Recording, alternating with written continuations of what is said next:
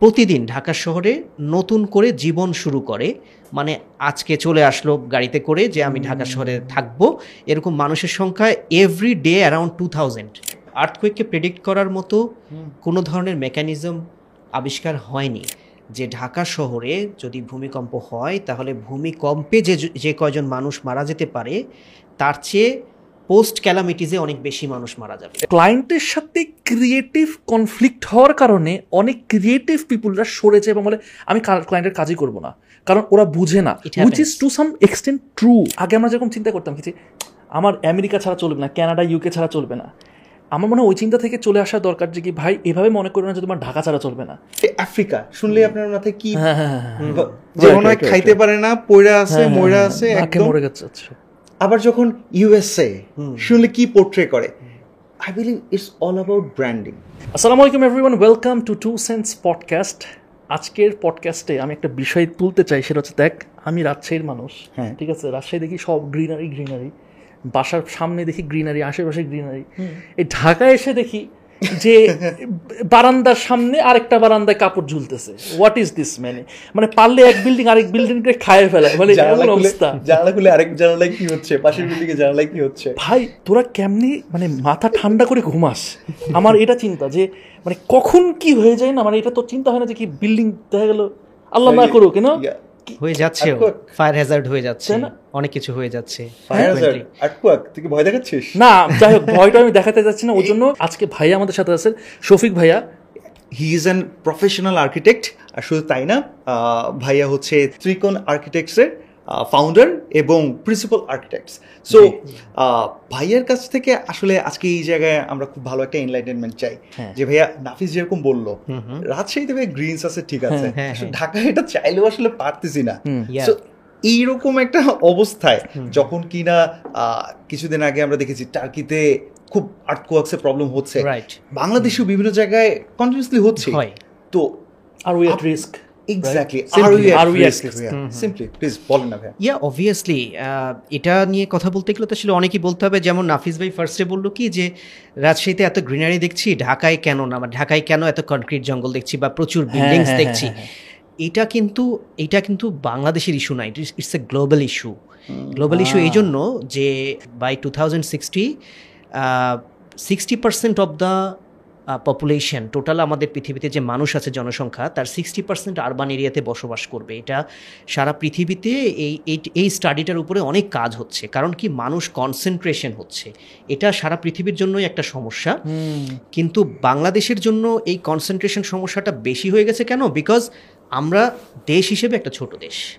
এবং পপুলেশনটা অনেক বেশি। এখন আমার অল দ্য সার্ভিসেস সব কিছু amenities opportunities all are centralised এগুলো ঢাকা কেন্দ্রিক।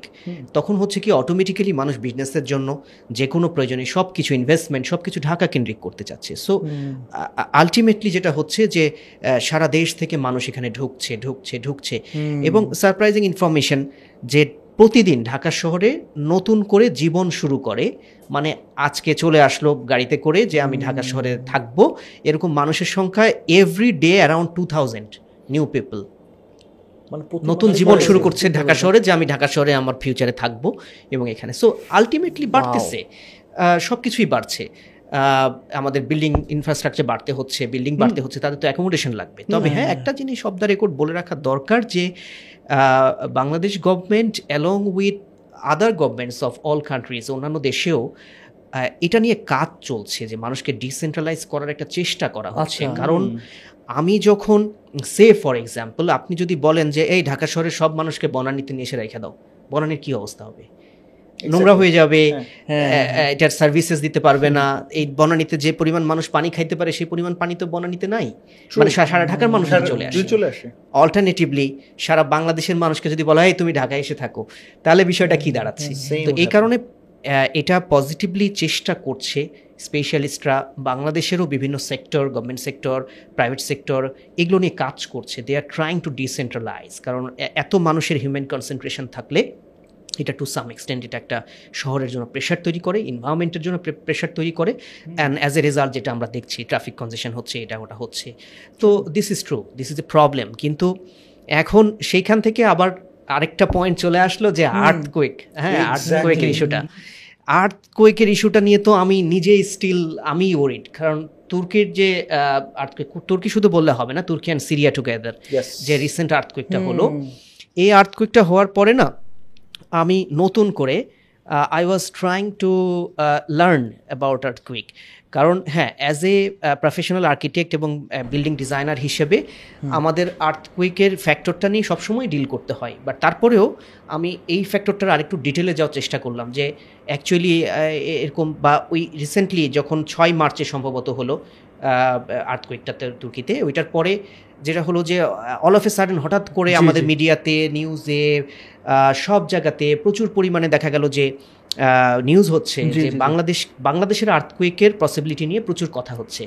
তো তখন আমি নিজেও একটু জানার চেষ্টা করলাম যে অ্যাকচুয়ালি কি? শোনা তো যায় অনেক কিছু বাট হ্যাঁ, হোয়াট হ্যাঁ, ইজ ইন ডেপথ তো এইটা স্টাডি করতে গিয়ে আমি দেখলাম যে অ্যাকচুয়ালি যেটা হয়ে রয়েছে বা আমরা যে জায়গায় রয়েছি সেটা আসলে ওরিড হওয়ার মতো।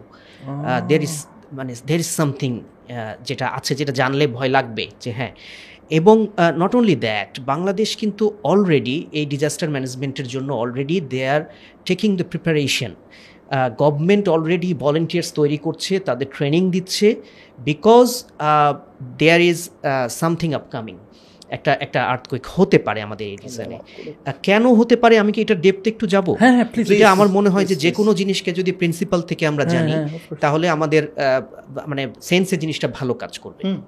সেটা হচ্ছে যে এই পৃথিবীর ফরমেশনটা এই এই যে পৃথিবীটা এই পৃথিবীটা কিন্তু ইটস অ্যাকচুয়ালি এটা একটা আগুন এটা একটা আগুনের দলা। আমরা তার উপরে বসে আছি। এই পৃথিবীর রেডিয়াস হলো six thousand plus something six thousand something kilometre অর্থাৎ আমি এই যে এখানে বসে আছি এখান থেকে পৃথিবীর সেন্টার পর্যন্ত এই সিক্স থাউজেন্ড কিলোমিটার এর ভিতরে কিন্তু seventy two seventy five percent জায়গায় হচ্ছে আগুন। ইটস স্টিল সেখানে বার্ন হচ্ছে। সাড়ে চার চার হাজার, পাঁচ হাজার ডিগ্রি সেলসিয়াস তাপমাত্রায় বার্নিং চলতেছে মাটির তলে। এবং আমরা উপরে যেই লেয়ারটাতে আমরা বিল্ডিং টিল্ডিং বানায় বসবাস করছি, আরবান তৈরি করছি বা মানে সব কিছু করছি, এইটাকে কম্পেয়ার করা হয় হচ্ছে যে অ্যাপেলের স্কিনের সাথে। অর্থাৎ মানে আমরা যে অ্যাপেল খাই পুরো অ্যাপেলটা যদি পৃথিবী হয় অ্যাপেলের যে চামড়াটা এটা তো খুব পাতলা না? ওই পাতলাটা হচ্ছে দ্যাট ইজ দ্য লেয়ার যার উপরে আমরা অনেক কিছু করে ফেলতেছি। And we are thinking like that but inside এটা পুরো অ্যাপেলটা হলো ইনসাইড এবং এখানে যেটা হয়েছে যে এই আমরা যেমন দেখি কন্টিনেন্টগুলো ভাগ ভাগ না যে এটা একটা মহাদেশ এটা একটা মহাদেশ তো মহাদেশের হিসাব না। এরকম আর্থকুয়েকের জন্য বা এটা এটার অ্যানালাইসিস অনুযায়ী পৃথিবীতে উনিশটা বা বিশটা বড় বড় টুকরা আছে।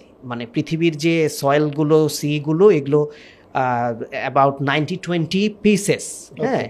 এবং এগুলোকে অনেক কিছুই বলা হয় আর্থ ক্রাস্ট বলা হয়। ওকে এর এর ভিতরে এগারোটা আছে হচ্ছে মেজর হ্যাঁ? যেমন এটার ভিতরে বলা হয় ইন্ডিয়ানা প্লেট এটার ভিতরে বলা হয় অ্যান্টার্কটিক প্লেট এরকম বিভিন্ন ধরনের প্লেট আছে। তো এটা হয় কি যে আমাদের যে উপরে যে গ্রাউন্ডটা আছে, সেই গ্রাউন্ডটা ইটস অলওয়েজ শেকিং এবং একটা গ্রা, একটা প্লেটের সাথে একটা প্লেট মানে কি অনেকগুলো টুকরা, একটা কেকের উপরে আমি অনেকগুলো ভারী টুকরা বসায় রাখছি এবং কেকটা হলো আর্থের কোর। তো হয় কি একটা টুকরা, একটা টুকরার সাথে কোলাইট করছে, একটার উপরে হেলে পড়ছে, একটা একটা নিচে স্লাইড করে ঢুকে যাচ্ছে, এই ঘটনাগুলো সবসময় ঢোক ঘটছে এবং surprising information every single day there are two thousand to three thousand earthquakes around the world প্রতিদিন হচ্ছে? আপনার এখানে হচ্ছে। মানে এটা বিলো টু ম্যাগনিচিউড যার জন্য আমরা এটা ফিল করছি না। Always it's happening it's a dynamic thing হ্যাঁ এই এই এই পৃথিবী পৃথিবী ঘুরছে পৃথিবী থেমে নাই। এই আর্ট এই নেচার সব কিছু ইজ ভেরি ডাইনামিক এটা কিন্তু স্ট্যাটিক না। আমরা বাড়িটা দেখছি যে আমার বনানী রোডের পাশে আমার এখানে বাড়িটা শক্ত হয়ে দাঁড়ায় আছে but actually we are unstable আমাদের এই পৃথিবীর সব কিছু আনস্টেবল কাঁপছে একটা নিচে একটা ঢুকে যাচ্ছে এবং এই যে বাংলাদেশের ঘটনাটা কি সেটাতে যদি আমি আসি আমাদের অ্যাবাউট এ মিলিয়ন ইয়ার এগো আমাদের এই যে হিমালয় পর্বতটা আছে না এই হিমালয় পর্বতটা ছিল না। তো এই টেকটনিক প্লেটগুলোর ভিতরে এখানকার এ- এই ইন্ডিয়ান রিজেনের দুই তিনটা প্লেট সংঘর্ষ করে একটার সাথে একটা স্লাইড করে এভাবে উপরে উঠে আসলো। তখন তখন হচ্ছে হিমালয় পর্বতটা তৈরি হলো। এবং হিমালয় পর্বতটা তৈরি হওয়ার পরে এখানে যে ডিপ্রেশন বলে যে এই মাটি উঠে চলে গেছে না আরেক জায়গায় তো গর্ত হবে পুকুরের মতো। যে মাটি তুলে নিলে একটা জায়গায় গর্ত হবে। সেই গর্তটা হচ্ছে বাংলাদেশ। হিমালয় পর্বত হওয়ার জন্য যে মাটিটা আচ্ছা, উঠে চলে গেছে সেখানে যে গর্তটা তৈরি হয়েছে মাটির ঠেলা লেগে just it's it's like sliding force এরকম পাশ থেকে উঠে চলে গেছে। এবং মাঝখানের এই গর্তটা হচ্ছে বাংলাদেশ। কিন্তু এই গর্তটাতে তিনটা মেজর রিভার আছে। বাংলাদেশকে কিন্তু বদ্বীপ বলা হয় ডেল্টা বলা হয়। ডেল্টা বলা হয় এবং এখানে আমাদের তিনটা মেজর রিভার আছে যেটা হচ্ছে যে বুড়িগঙ্গা এবং কয়েকটা তিনটা মেজর রিভার আছে। এই রিভারগুলো তখন হলো কি যে হিমালয় পর্বত থেকে আস্তে আস্তে পানি এবং সিল্ট সিল্ট মানে হচ্ছে পলিমাটি বলা হয়। পানি এবং সিল্টকে নিয়ে আস্তে আস্তে হিমালয় পর্বত থেকে এই টুয়ার্ড সাউথ সাউথের দিকে এই নদীগুলো প্রবাহ করা শুরু করল, হিমালয় পর্বতের টপ থেকে।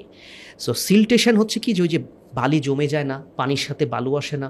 তো এইভাবে না মিলিয়ন ইয়ার্স ধরে আমাদের এই রিজিয়নে একটা নিচু গর্তের মধ্যে বালু ডিপোজিট হতে হতে সিল্টেশন হতে হতে এই তিনটা রিভার থেকে রিভার বেসিন থেকে বাংলাদেশের ভূমিটা আস্তে আস্তে জেগে উঠল।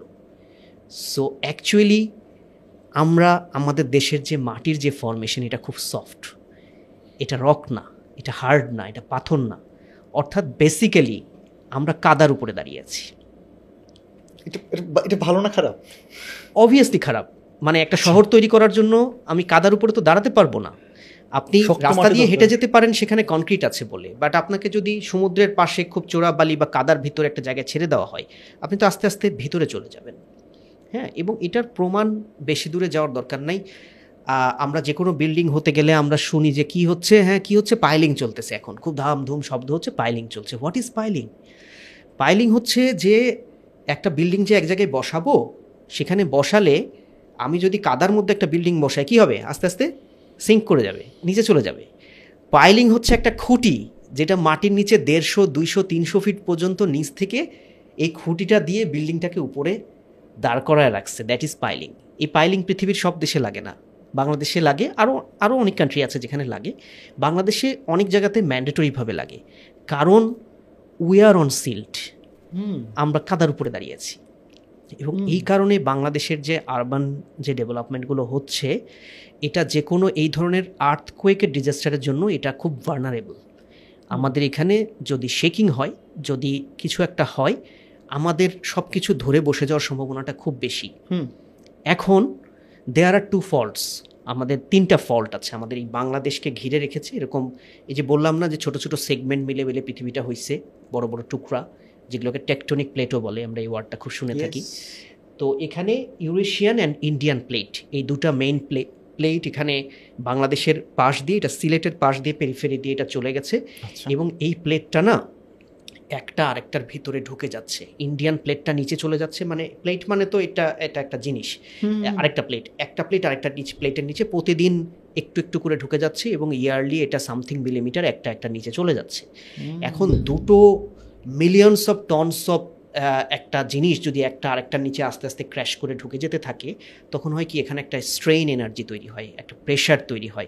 এখানে একটা মানে সে লাইক এ রাবার ব্যান্ড আমরা একটা রাবার ব্যান্ডকে যদি এভাবে টানতে থাকি টানতে থাকি টানতে থাকি তখন কি হয়? এনার্জি স্টোর হতে থাকবে। এনার্জি স্টোর হতে থাকে এবং একটা সময় কিন্তু ছিঁড়ে গেলে ঠাস করে আপনার হাতে লাগবে। হুম। আমি যেহেতু আমরা পডকাস্টটা যেহেতু অনেক মানুষ দেখে এবং এখানে যেহেতু ইন জেনারেল সেন্স থেকে বলা উচিত সেহেতু আমি একটু সহজ এক্সাম্পল দিয়ে বললাম যে there are two major falls এবং এটা ইন্ডিয়ান প্লেটটা ইউরেশিয়ান প্লেটের নিচে চলে যাচ্ছে এবং এখানে প্রচুর এনার্জি গেইন হয়েছে অলরেডি গেইন হয়ে আছে and it can release any day যে কোনো সময় যে কোনো সময় অল অফ এ সাডেন এবং এটার জন্য বাংলাদেশে তো বিল্ডিং করার জন্য একটা গাইডলাইন আছে which we call BNBC Bangladesh national building code তো এই বিএনবিসির দুই হাজার বিশ কোডে কিন্তু আর্থকোয়েক রিলেটেড সেফটিটাকে আরও অনেক বেশি গুরুত্ব দেওয়া হয়েছে এবং এই আর্থকোয়েকের সম্ভাবনাটাকে মাথায় রেখে বিএনবিসিতে কিন্তু এখন বিল্ডিংয়ের সেফটিটাকে আরও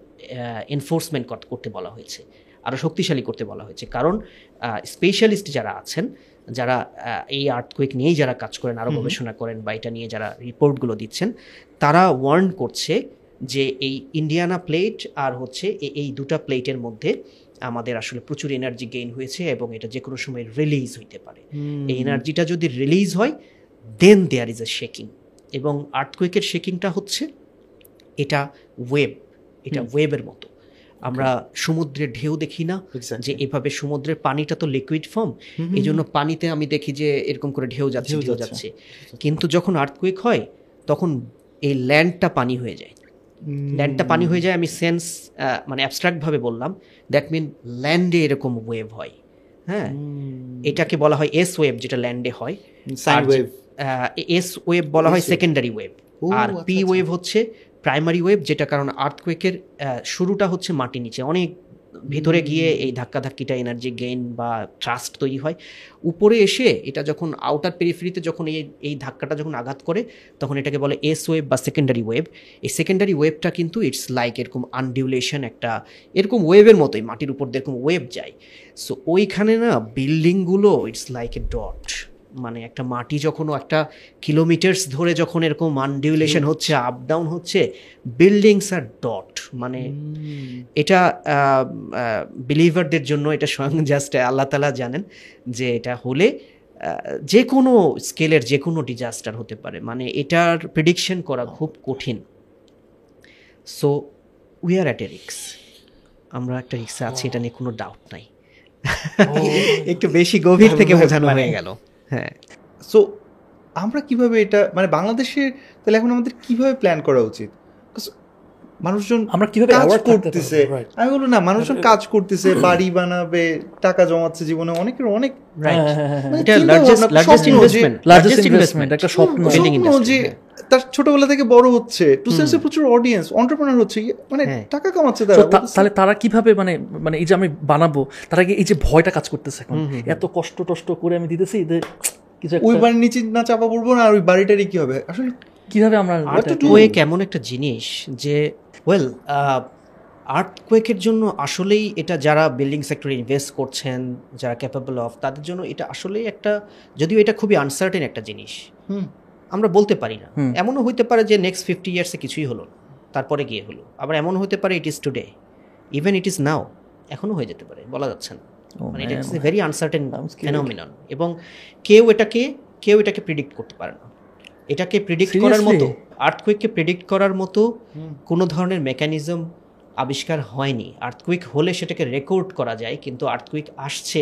আমরা যে কনসেপচুয়াল ধারণা করতে পারছি যে এখানে একটা টেনশন তৈরি হয়েছে হতে পারে বাট আগামীকাল হবে বা পরশু হবে ঝড়ের মতো পূর্বাভাস আর্থকুইকে দেওয়া যায় না। সিরিয়াসলি সিরিয়াস হ্যাঁ আমি এখানে একটু দ্যাট ইজ দ্য মিরাকল হ্যাঁ আমি অ্যাড করব। এরকম কিছু ভিডিও দেখেছি ওটা কি আসলে মানে সত্য কিনা না এমনি জাস্ট একটা ভিডিও দেখেছে যে সিরিয়া বা টার্কির ওই ইয়ার সময় আর্ট আসার আগে পশু কুকুর এক্স্যাক্টলি একটা কুকুর খুব যেহেতু আমরা জানি ও একটা সার্টেন ডেসিবেলও শুনতে পারে. তার উপর শুনতে পারে। কুকুরটা চিৎকার করতে করতে শেষ তার কতক্ষণ পরে একদম অবস্থা খারাপ। সো যদি এটা ট্রু হয়ে থাকে তাহলে তো আমার বাসা থেকে প্রায় প্রতিদিনই কুকুরের কান্না যখন শুনি আমি তো আর বাসায় থাকতে পারব না। অ্যাকচুয়ালি এখন পর্যন্ত কোনো সাইন্টিফিক প্রুফ নাই যে কোনো প্রাণী এটাকে অবজার্ভ করতে পারে এবং অ্যাবনর্মাল অ্যাটিটিউড দেখাতে পারে এরকম কোনো প্রুফ নাই but it was seen earthquake এমনই একটা আনসার্টেন ফেনোমিনন যে এটা হয়ে গেলে হ্যাঁ প্রিকশন অবশ্যই আছে। আমরা কিছু কিছু সেফটি মেজার নিতেই পারি সেটা আছে। কিন্তু এটা এমন একটা ফেনোমিনন যে কোন বিল্ডিং ফেল করে যাবে এবং এটা উইদিন এ সেকেন্ড আপনার কোটি কোটি টাকার ইনভেস্টমেন্ট একদম জিরো হয়ে ডাস্ট হয়ে যাবে কিনা এর কোনো কোনো নিশ্চয়তা নেই। বিকজ বিল্ডিং এমন একটা জিনিস যে আমরা যদি একটা টেবিলকে চিন্তা করি, টেবিলের চার পায়ার ভিতরে যদি একটা পায়া ভেঙে যায়, তাহলে এই টেবিলটা তো মানে ফল করবেই। বিল্ডিং অন কলামস বিল্ডিংয়ের নিচে কলাম আছে। দশটা কোথাও, বারোটা কোথাও, চোদ্দোটা আছে। বিল্ডিংয়ের এবং কলামগুলোরে ধরে রোড ডিস্ট্রিবিউশন করে এটাকে ডিজাইন করা হয়েছে। একটা কলাম ফেল করলে আর এটা ওয়েব ধাক্কা দিবে, কলামের বেঁকে যাবে। আপনি দেখেন তার কি ভূমিকম্পের ছবিগুলো দেখেন বিল্ডিং দেখবেন যে এরকম কলাম এরকম বেঁকে গেছে হ্যাঁ? সো একটা কলাম ফেল করে গেলে বিল্ডিং ফেল ওই বিল্ডিংয়ের আর কোনো এরকম কি কোনো বিষয় আছে যে বাংলাদেশের এই সার্টেন এরিয়াগুলো রিস্কে আছে এবং ওই সার্টেন এরিয়া রিস্ক কম। এরকম কি ম্যাটার করে? বা এরকম আছে না যে আমি ট্র্যাক রেকর্ড দেখলাম যে আচ্ছা এই এরিয়াতে জীবনেও আর্থকোয়েক হয়নি সাপোজ এরকম কি কোনো অ্যানালাইসিস আছে? আছে আছে। বাংলাদেশে বাংলাদেশকে তিনটা জোনে ভাগ করা হয় আর্থকুইকের জন্য। আমরা যদি ম্যাপের উপরের দিকটা চিন্তা করি তাহলে আসলে ওই সিলেট বেল্টটা সিলেট বেল্টটা হচ্ছে হাই রিক্স এরপরে ঢাকা বেল্টটা হচ্ছে মিড রিক্স আর নিচের দিকে সাউথের দিকে নিচে নেমে গেলে অর্থাৎ খুলনা চিটংয়ের দিকটা না কিন্তু না কিন্তু। চিটং দিকটা মিড রিস্কে পড়েছে। আর এই কর্নারের নিচের দিকটা বে অফ বেঙ্গলের নিচের দিকটা, এই দিকটাতে হচ্ছে লো রিক্স সো দ্যাট মিন আমাদের যে ওই ফল্টটা যেটা বলছি যে একটা টেকটনিক প্লেট একটা একটা ভিতরে যাচ্ছে, এই ঘটনাটা ঘটছে হলো ওই বাংলাদেশের টপে সিলেটের পাশে একদম যে যেখানে ভারত বাংলা ইন্ডিয়ান বাংলাদেশের ম্যাপটা যেখানে জোড়া লাগছে যে যে পয়েন্টে ওই ঠিক ওই রকম একটা পয়েন্ট দিয়ে প্লেটটা গেছে আর কি। সো হাই রিক্সটা বলা হয় ওইদিকে বলা হয় লো রিক্স কিন্তু সমস্যা হচ্ছে যে হাই লো হলেও একটা যদি সেভেন প্লাস ম্যাগনিটিউডের যদি একটা ভূমিকম্প হয় সেই ক্ষেত্রে কিন্তু অ্যাকচুয়ালি লাভ হবে না। মানে মানে লো রিস্কেও লো রিক্সেও অনেক ডিজাস্টার বাংলাদেশে এখন পর্যন্ত ট্র্যাক মানে রেকর্ড কীরকম? মানে বাংলাদেশে seven above seven point five earthquake হয়েছে। এটা লাস্ট একশো দেড়শো বছরের মধ্যে হয়েছে। ওকে আমরা আমাদের জীবদশায় কি দেখলাম? আহ, কিছু আমরা আমি- ফাইভ ফাইভ পয়েন্ট ফাইভ এরকম আমাদের ম্যাক্সিমাম কত হয়েছে এই ধরেন লাস্ট থার্টি ইয়ার্স আহ, আমি স্টাডি থেকে যেটুকু দেখছিলাম লাস্ট থার্টি ইয়ার্সে লাস্ট থার্টি ইয়ার্সে খুব বড় কোনো ভূমিকম্প হয়নি। মানে আমার মনে এটা হয়েছে অ্যাবাউট হান্ড্রেড ইয়ার্স এগো হ্যাঁ? হান্ড্রেড ইয়ার্সের উপরের সময়ে গিয়ে আমাদের এখানে কয়েকটা বড় ভূমিকম্প। টার্কিতে যেটা হয়েছে সেটার কত ম্যাগনিটিউড ছিল? ওটা ছিল সেভেন পয়েন্ট প্রথমটা ছিল সেভেন পয়েন্ট ফাইভ এরপরে আফটার শকগুলো আস্তে আস্তে বিভিন্ন লেভেলে আসছে।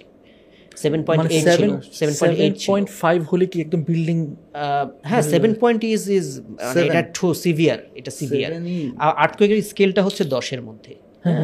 সো আমরা নয় হচ্ছে একবার মনে হয় আফ্রিকার এইদিকে একটা নয় একবার পাওয়া গেছিল। সময়টা আমার মনে নাই অনেক আগে। আর তার্কিটটা প্রায় অলমোস্ট টপিকের কাছাকাছি সেভেন পয়েন্ট এইট তো ওদেরও ওই দুটো ফল্টের কারণে ওটার ওই দুটো ফল্টের কারণেই ওটা ওখানকার আর্থকুইকটা হয়েছে। এবং অল অফ এ সাডেন না ওরা তো সিটি তৈরি করেছে রিক্স ফ্যাক্টর ছিল বাট দে কাট স্টপ আমরাও তো একটা ডেভেলপমেন্ট করতে গিয়ে থামতে পারছি না। আমার ল্যান্ড আছে আমি বাড়ি করব এখন কি হবে সেটা যে বাড়ি করে সে বলবে যে এটা স্রষ্টা জানেন কি হবে। এখন don't know. টার্কিতে যখন এটা হলো তারা কি আগে থেকে প্রেডিক্ট করতে পারছিল? না। তারা মানে মানে everything was going smooth right smooth very smooth and all of a sudden it happened all of a sudden আমি বললাম না যে it can happen anywhere anywhere anytime. Any time এই এখনও হইতে পারে। আপনার আবার পডকাস্ট ছেড়ে দিয়ে দৌড়ানো লাগতে পারে। ভাই আমি ওকে দৌড়াবো কিনা? সেটা একটা কোশ্চেন কিন্তু হ্যাঁ যে আর্টকেক হলে দৌড়াবো কিনা? আচ্ছা আমি আমি মানে please correct me if I am wrong মানে মানে ছোটখাটো তো আর্টকুইক হয়েছে তাই না? হ্যাঁ, বাংলাদেশে তো হয় রাজশাহী তো এরকম হয়েছে হয়। সো আমি এরকম শুনি যে কি যখনই এরকম আর্থকুয়েক হয় সাথে সাথে নাকি ফিল্ডে চলে যেতে বলে। এটা কি এটা রং. কিন্তু আমাদের আমরা ছোট থেকে এটা শুনে আসছি বা আমাদেরকে বলে আসছি। আর আমরা সবাই বা- দৌড় দিতাম সব পালাইতাম। It's wrong. আচ্ছা কেন রং আমি বলছি? হ্যাঁ। কেন রং আমি বলছি? সেটা হচ্ছে যে আমাদের যে তার্কির ভূমিকম্পটা না এটা কয় সেকেন্ড হয়েছে? Forty second. Forty second. যা ঘটনা ঘটেছে in forty second forty second only আপনার এখান থেকে দরজা দিয়ে বেরোতে ফোরটি সেকেন্ড পার হয়ে যাবে। সো তাহলে আমার সেফটি কীভাবে আমি এনশিওর করব যে কিছু করার আছে কিনা? আমি কিছু করতে পারি কিনা? আর্থকুয়েকের এক্সপার্ট যারা আছেন তারা যেটা বলছেন যে আর্থকুয়েক হলে আমার বের হয়ে যাওয়ার সময় আমি আসলে পাবো না। আমাকে যেটা করতে হবে সেটাকে বলছে যে drop cover and hold on এই তিনটা ওয়ার্ড যে drop cover and hold on এর মানে কি? এর মানে হলো যে আর্থকুয়েকে আপনার বিল্ডিংয়ের ছাদটা পড়ার পসিবিলিটি হলো পরে। এটা এটা আপনার মাথার উপরে এটা আসলে পড়ার সম্ভাবনা কম। কিন্তু যেটা পড়বে সেটা হচ্ছে আপনার আলমিরাটা। যেটা পড়বে আপনার সামনের একটা বড় জিনিস একটা একটা ফ্যান খুলে পড়ে গেল। হুম। সো আমার ওই বাসা থেকে বের হয়ে আমি সিঁড়ি দিয়ে নেমে নিচ পর্যন্ত বের হব এই সময়টার মধ্যে আর্থকুইক শেষ। আমার যা হওয়ার তা হয়ে গেছে ক্ষতি যা হওয়ার হয়ে গেছে। এবং যে কোনো ডিজাস্টারের ক্ষেত্রে যে কোনো এটা ফায়ার হোক বা যে কোনো এই ক্ষেত্রে কিন্তু মানুষ স্বাভাবিক মানুষের মানুষ মানুষ মাত্রই এমন মানুষ খুব অস্থির হয়ে পড়ে। Panicked হয়ে যায় প্যানিকড হয়ে যায়। এবং ফায়ারের ক্ষেত্রেও দেখা গেছে যে মানুষ যদি শান্ত থাকতো তাহলে অনেক ফায়ার হ্যাজার্ডে মানুষের হতাহতের সংখ্যা অনেক কম হতো। তো ভূমিকম্পের ক্ষেত্রে বলছে কি যে নিয়ার বাই লোকেশনে আমার ইভেন আমরা যদি একটু বেশি সচেতন হই তাহলে আমাদের এটা আমরা ভেবেও রাখতে পারি যে আমার বাসায় যদি আর্থকুয়েক হয় বা ফ্যামিলি মেম্বারদেরকে বলা থাকতে পারে যে আমরা যদি আর্থকুয়েক হয় আমরা কিন্তু বাইরে বের হব না। আমরা কিন্তু এই এই যে এই টেবিলটা এই টেবিলটা নিচে শেলটা নেব। হুম। ইউনিডের সাপোর্ট এবং কাভার আপ আপনি যদি টেবিলও না পান আপনি পিলো বা কোনো কিছু দিয়ে আপনার হেডটাকে কাভার আপ করতে হবে এবং নেয়ার বাই এরকম একটা সাপোর্টের নিচে চলে যেতে হবে যেখানে আমার মাথার উপরে ইনস্ট্যান্ট একটা আপনার একটা আহত হওয়ার জন্য বেশি কিছু দরকার নেই। আপনার একটা ওয়াল ক্লক যদি খুলে আপনার মাথার উপর ছিটকায় পড়ে ইউ আর ডান ঠিক আছে? এবং এইটা বাইরে বের হয়ে এলোমেলো দৌড়াদৌড়ি করা এটা এটা নট সাজেস্টেড এটা সাজেস্টেড আফটার আর্থকুয়েক কারণ আর্থকুয়েক হচ্ছে আফটার শোক কথাটা আমরা সবাই শুনেছি। যে আর্থকুয়েক একটা হিট করার পরে এটা ক্রনোলজিক্যালি টোয়েন্টি ফোর আওয়ার্সের মধ্যে বা ফোর্টি এইট আওয়ার্সের মধ্যে আরও কয়েকটা শখ আসে। ইয়েস সো নিয়ম হলো যে একটা আর্থকুয়েকে যদি আমি সার্ভাইভ করে যাই যে আর্থকুয়েক হয়েছে বাট আমি সেফ এই ক্ষেত্রে আমাকে বের হয়ে আমাকে সেফ লোকেশন একটা সেফ প্লেস সার্চ করার আমি চেষ্টা করতে পারি। কিন্তু যখন হচ্ছে ওই মুহূর্তে বের হয়ে যাওয়ার কোনো স্কোপ নেই। আচ্ছা ভাই এতটুকু করলাম। তো এতটুকু করলে কি আমরা সেফ তাহলে? না এতটুকু করলে আমরা সেফ আসলে সবসময় না। তার কারণ হচ্ছে যে আমি যদি ঢাকা শহরের রেসপেক্টে চিন্তা করি বাংলাদেশের রেসপেক্টে চিন্তা করি তাহলে আমার জন্য আসলে আরও ব্যাড নিউজ আছে। ব্যাড নিউজ আছে এই জন্য যে যেই কথাটা দিয়ে আমরা শুরু করেছিলাম আবার ওই পয়েন্টে আসি যে আমরা খুবই হাই ডেন্সিটিতে আছি প্রচুর বিল্ডিং এখানে বাংলাদেশের জন্য একটা বড় রিস্ক ফ্যাক্টর স্পেশালিস্ট যারা আছেন ডিজাস্টার ম্যানেজমেন্ট নিয়ে যারা কাজ করেন ডিজাস্টার নিয়ে যারা রিসার্চ করছেন তারা যেটা বলছে যে ঢাকা শহরে যদি ভূমিকম্প হয় তাহলে ভূমিকম্পে যে যে কয়জন মানুষ মারা যেতে পারে তার চেয়ে পোস্ট ক্যালামিটিসে অনেক বেশি মানুষ মারা যাবে। সেটা কি?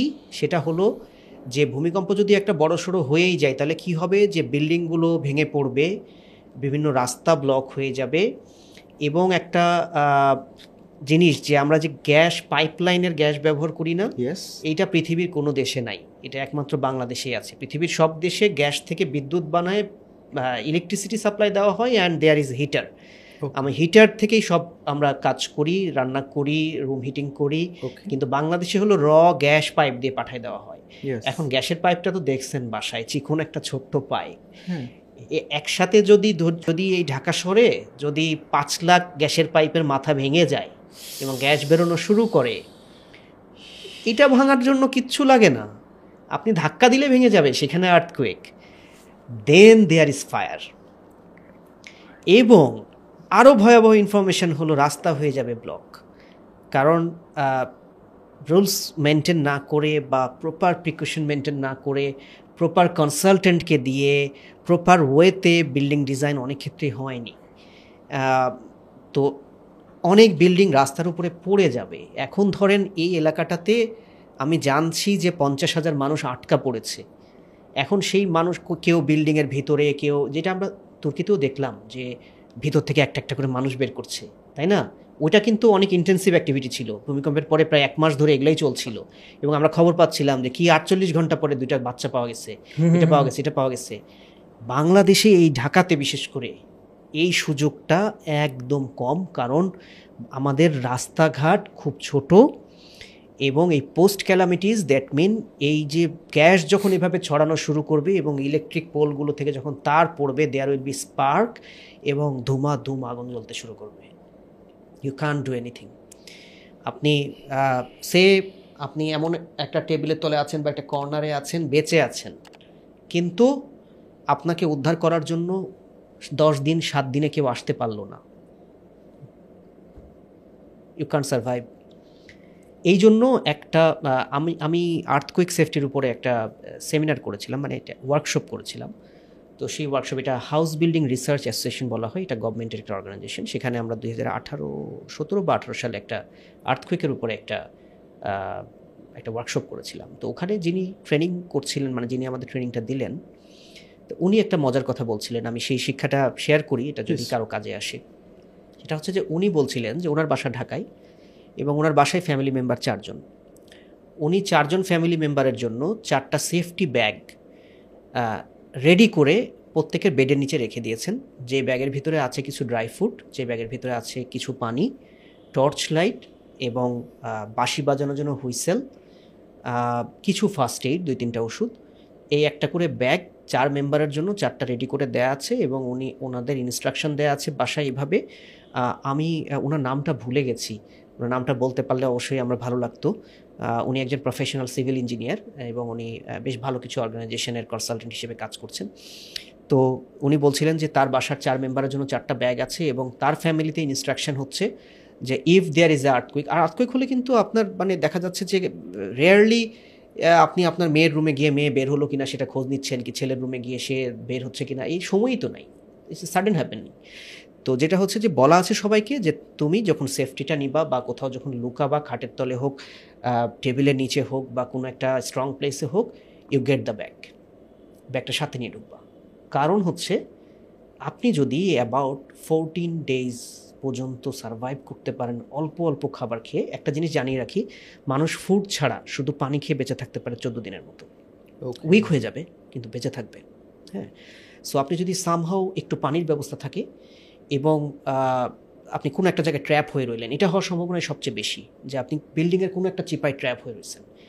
ইউ হ্যাভ টু স্টে মানে জীবিত থাকতে হবে until someone come here to আপনাকে বাঁচানোর জন্য রেস্কিউ করার জন্য কেউ আসে এবং হুইসেল যদি একটা থাকে সেক্ষেত্রে আর ওই সময় ধরেন যেদিন ভূমিকম্প হবে সেদিন রাত্রে কিন্তু দেখবেন যে মানে দেখবেন যে একটা হুলুস তুলুস অবস্থা চারিদিকে আপনি শুধু শব্দ শুনবেন অন্ধকার কারেন্ট তো নাই কারেন্ট তো থাকবে না।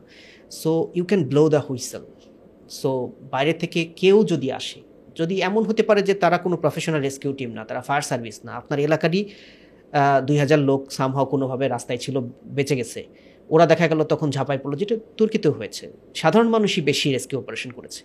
তো তখন আপনি you are blowing the whistle then ও জানতে পারবে আচ্ছা এই বিল্ডিং থেকে শব্দ আসতেছে there are someone let's try R on the other hand আপনি তাদের চার পাঁচ দিনের একটা পিরিয়ড দিতে পারলেন যে একটু ফুড যদি আপনার সাথে থাকে ড্রাই ফুড চিরা, মুড়ি সামথিং এইসব কিছু, একটু পানি, আপনি তাদেরকে যদি পাঁচ সাত দিনের একটা স্প্যান দিতে পারেন যে হ্যাঁ কারণ বিল্ডিং ভেঙে মানুষকে উদ্ধার করা অনেক কঠিন, লাগবে বোল্ডোজার আপনার এই আজকে পাঁচতলার একটা বিল্ডিংয়ের এই ফ্লোরে যদি আপনি স্ট্যাক হন, এটা তো দুমরায় মুসরায় পড়ে আছে মাটির উপরে। আপনার এখান থেকে বের করে নিয়ে আসার জন্য লাগবে বোল্ডোজার বড় বড় মেশিনারিজ লাগবে। সেই মেশিন আসবে কোন দিক দিয়ে? রাস্তা তো ব্লক সো এইটা বাকিটা স্রষ্টার ইচ্ছা আল্লাহ তালার ইচ্ছা যে আপনি বাঁচবেন কি বাঁচবেন না। কিন্তু এটা হচ্ছে একটা সেফটি মেজার যেটা আমরা নিতে পারি এবং আমার মনে হয় যে আজকের পডকাস্টের মাধ্যমে যদি এটা কিছু মানুষ যদি এটা জানেন এবং তারা যদি এই ধরনের দু একটা বিষয় যদি মেনটেন করে লাইফে চলেন হয়তোবা আহ, আহ, একটা বড় কোনো দুর্যোগে হয়তো একটা বাঁচার সম্ভাবনা বেশি থাকতেও পারে বাট অবভিয়াসলি বাঁচা মরা আল্লাহ তালার হাতে বাট আমরা বলতে পারি না বাট আমরা চেষ্টাটা এইভাবে করতে পারি। আরেকটু টাচ করি সেটা হলো যে আমি তো শুধু বিল্ডিংয়ের ভিতরের কথা বললাম। আমি যদি বাইরে থাকি এটা তো রাত বারোটাও হতে পারে আবার সকাল এগারোটাও হইতে পারে যখন আমি রাস্তায় তখন আমি কি করব? সো বিল্ডিংয়ের চেয়ে রাস্তায় থাকা অবস্থায় ভূমিকম্পের রিস্কটা ঢাকা শহরের জন্য অনেক বেশি। তার কারণ হচ্ছে যে আমাদের এখানে গ্লাস বিল্ডিং প্রচুর হচ্ছে। গ্লাস বিল্ডিং আপনি দেখবেন গুলশান এভিনিউতে হাঁটবেন, দেখবেন যে দ্য বিল্ডিং যার ফ্রন্ট লুকটা হচ্ছে অল গ্লাস হ্যাঁ? এই গ্লাস তো যে কোনো একটা হালকা ওয়েব আঘাত করলেই এই গ্লা গ্লাসটা হয়ে যাবে বোমের স্প্লিন্টার আপনি স্প্লিন্টার তো বোম, বোমের স্প্লিন্টার কি? It's a piece of glasses inside ছোটো ছোটো ছোটো ছোটো টুকরা। সো বাইরে থাকলে ঢাকা শহরের জন্য রিস্কটা আরও বেশি, কারণ এই গ্লাসগুলো ইভেন একটা নর্মাল ছোটোখাটো রেসিডেন্সিয়াল বিল্ডিংয়েও যে উইন্ডোগুলো থাই গ্লাস এগুলো খুব পাতলা গ্লাস এগুলো বাড়ি আসলে এগুলো ভেঙে বোমের স্প্লিন্টারের মতো ছুটে ছুটে যাবে। সো আপনি রাস্তায় থাকলে আপনার মানে রিস্ক ফ্যাক্টরটা বেশি। অ্যাডভাইস দ্যাট যে আপনি যদি যানবাহনে থাকেন, যত তাড়াতাড়ি সম্ভব বের হয়ে আসতে হবে। আচ্ছা ইনসাইডের জন্য একটা জিনিস ভুলে গেছি আই শুড ইনক্লুড সেটা হচ্ছে যে, অবশ্যই মনে রাখতে হবে, আমরা কোনো অবস্থাতে লিফট ব্যবহার করব না। লিফট ব্যবহার করব না কোনো অবস্থাতেই। দেখা গেল যে মাথা ঠিক নাই, একটা নড়ানড়ি শুরু হয়েছে, দৌড় দিয়ে গিয়ে লিফটে উঠে গেলাম। লিফটের ভিতরে স্ট্যাক হলে কিন্তু বের করা আরও কঠিন হয়ে যাবে। সো লিফট ব্যবহার করব না, যদি মনে করি যে আমার হাতে বের হওয়ার মতো সময় আছে সামহাও ইউজ দ্য স্টেয়ার একটা জিনিস বলে রাখি যে যে কোনো বিল্ডিংয়ের ক্ষেত্রে রুমের বা এই ফ্লোর প্ল্যানের স্ট্রাকচারের চেয়ে স্টেয়ারের স্ট্রাকচারটা কম্পারেটিভলি স্ট্রং সিঁড়ির স্ট্রাকচারটা এবং সিঁড়িতে ফার্নিচার থাকে না। সো সিঁড়িতে there is a greater possibility যে আমি একটু সেফ একটা লোকেশনে স্ট্যাক হলাম।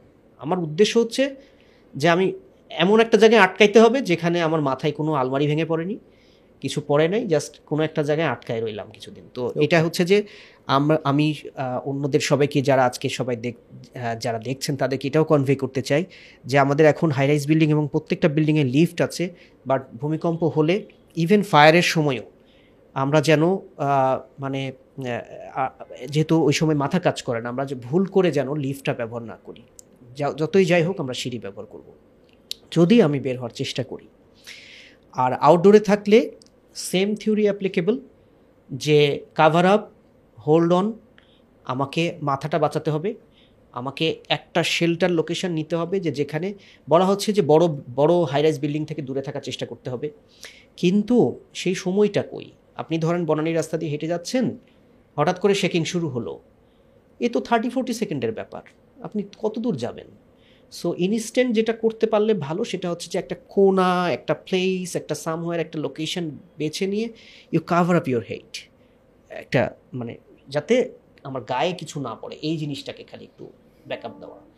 তারপরে বাকিটা আর কি মানে ভূমিকম্পের পরে কি হলো, কে বাঁচাতে আসলো, এটা পরের বিষয় আর কি। এই মোটামুটি আমাদের মনে হয় যে সেফটি খুব সেফটি ইস্যুতে এর চেয়ে বেশি কিছু আমাদের করার নাই আসলে। কারণ আর্থকুয়েক যেমন ঝড়ের জন্য কিন্তু সাইক্লোন শেল্টার থাকে। গভর্নমেন্টের তৈরি করা অনেক বিভিন্ন জায়গায় কোস্টাল এরিয়াতে অনেক শেল্টার আছে। যে কি?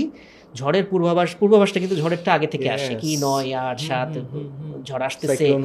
কি করা হয়? শেল্টারে গ্রামের মানুষদের বা ওই এলাকার মানুষদের পশু প্রাণী সহকারে শেল্টারে নিয়ে চলে যাওয়া হয়। দুইটা দিন এখানে থাকতে হবে তোমাকে।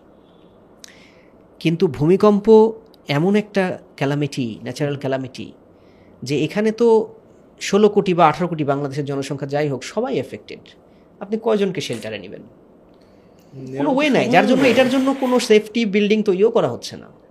হবেও মানে গেলে সব নিয়মও নাই। মানে এটা হলে একটাই আমাদের মানে ন্যাশনাল লেভেল থেকে একটা জিনিসই করার আছে সেটা হচ্ছে যে আমরা ভলেন্টিয়ার ট্রেন আপ করছি কিনা। এইটা একটা সুন্দর কথা। তো সেই জায়গাটাতে আমি একটু স্টাডি করে যেটুকু দেখলাম যে ফায়ার সার্ভিসের মনে হয় ফায়ার সার্ভিস তাদের স্বেচ্ছা স্বেচ্ছাসেবক ভলেন্টিয়ার এরকম বোধ হয় ষাট হাজারের মতো তৈরি করে রেখেছে। এর সাথে ওই রেড ক্রস এবং আরও বিভিন্ন এনজিও বা এদের কিছু ছোট ছোট টিম আছে এই সব কিছু মিলায়ে আমাদের রেস্কিউ অপারেশনে অংশগ্রহণ করার মতো এক লাখের মতো মানুষ আছে সারা বাংলাদেশে হুইচ ইজ নট এনাফ এটা এখনও এনাফ না। ওকে এবং আমার মনে হয় যে যেহেতু এটা এখন এই ইস্যুটা যেহেতু চলে আসছে আমাদের কনসিডারেশনে সেহেতু আমাদের ন্যাশনালি আমাদের এই ট্রেনিংগুলোকে আরও হাই করা উচিত। যেমন ধরেন আজকে আমরা পডকাস্টে বসে আজকে এখানে আলাপ করছি মেবি হয়তো দশ হাজার বিশ হাজার তিরিশ হাজার মানুষ হয়তো দেখল হয়তো তার ভিতরে দুই হাজার মানুষ সচেতন হলো বা তারা একটা গুরুত্বপূর্ণ ইনফরমেশন পেল আমি হেল্প করতে পারলাম।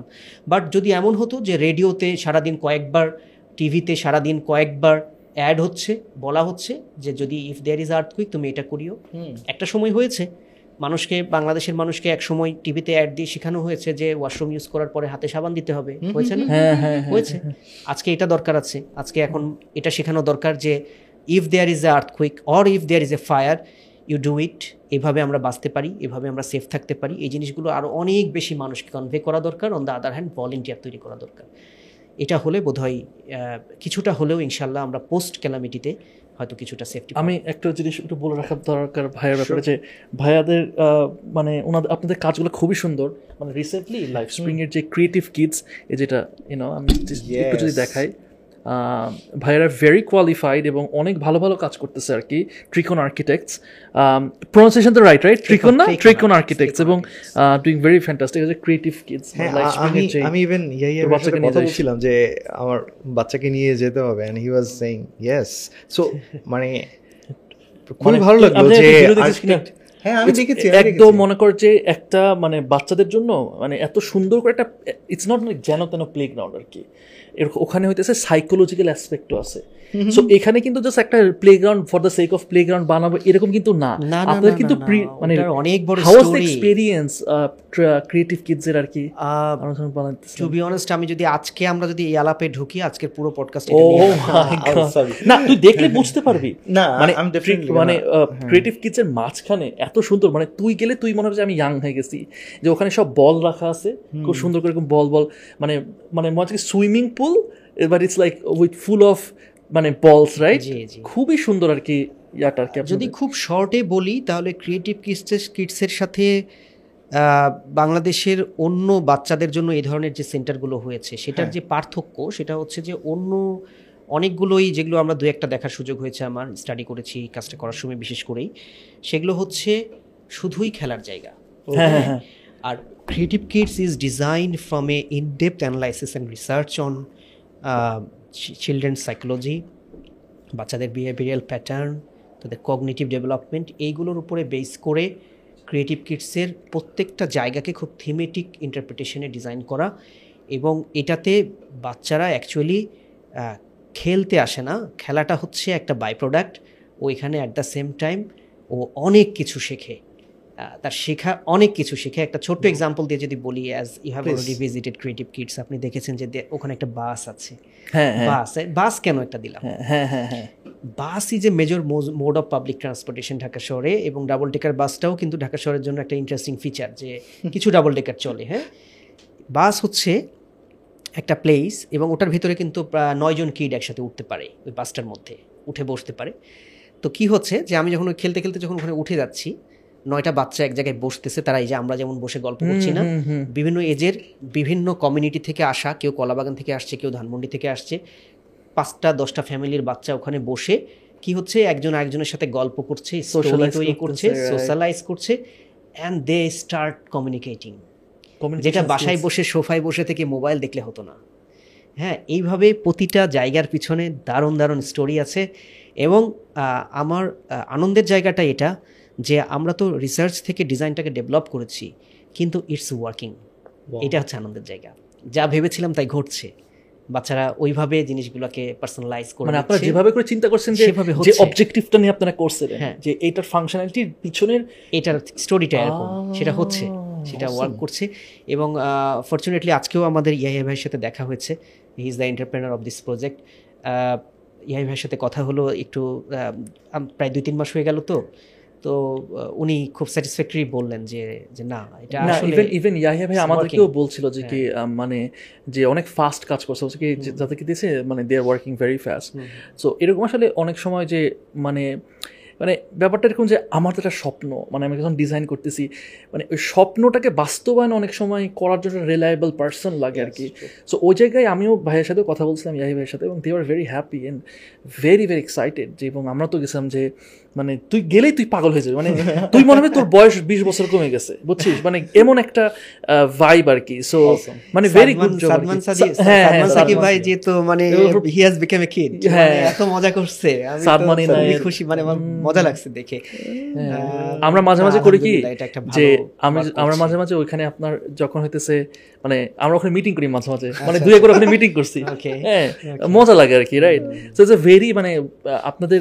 আপনারা মানে আপনার তো মানে ওয়েল আপনার তো রেগুলার বেসিসে এটা তো একটা ডিফারেন্ট কাইন্ড অফ প্রজেক্ট ছিল। ডিফারেন্ট প্রজেক্ট ছিল দ্যাটস ওয়াই আমাদের কাছে খুব ইন্টারেস্টিংও ছিল।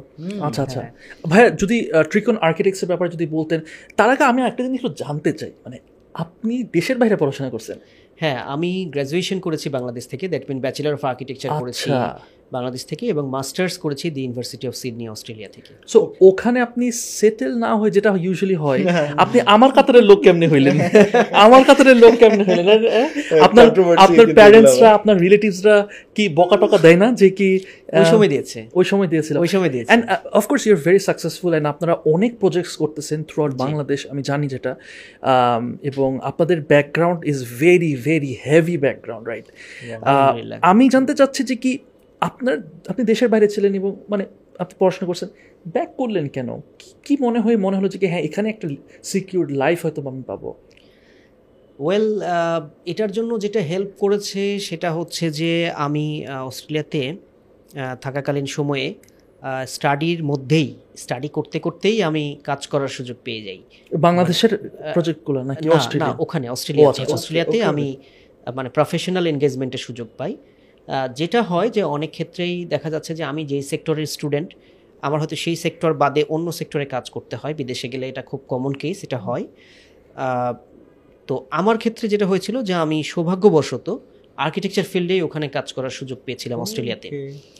তো ওই কাজটা করতে পারার যে সুযোগটা পেয়েছিলাম এই সুযোগটাই আমাকে আরও প্রমোট করেছে ফিরে আসার জন্য।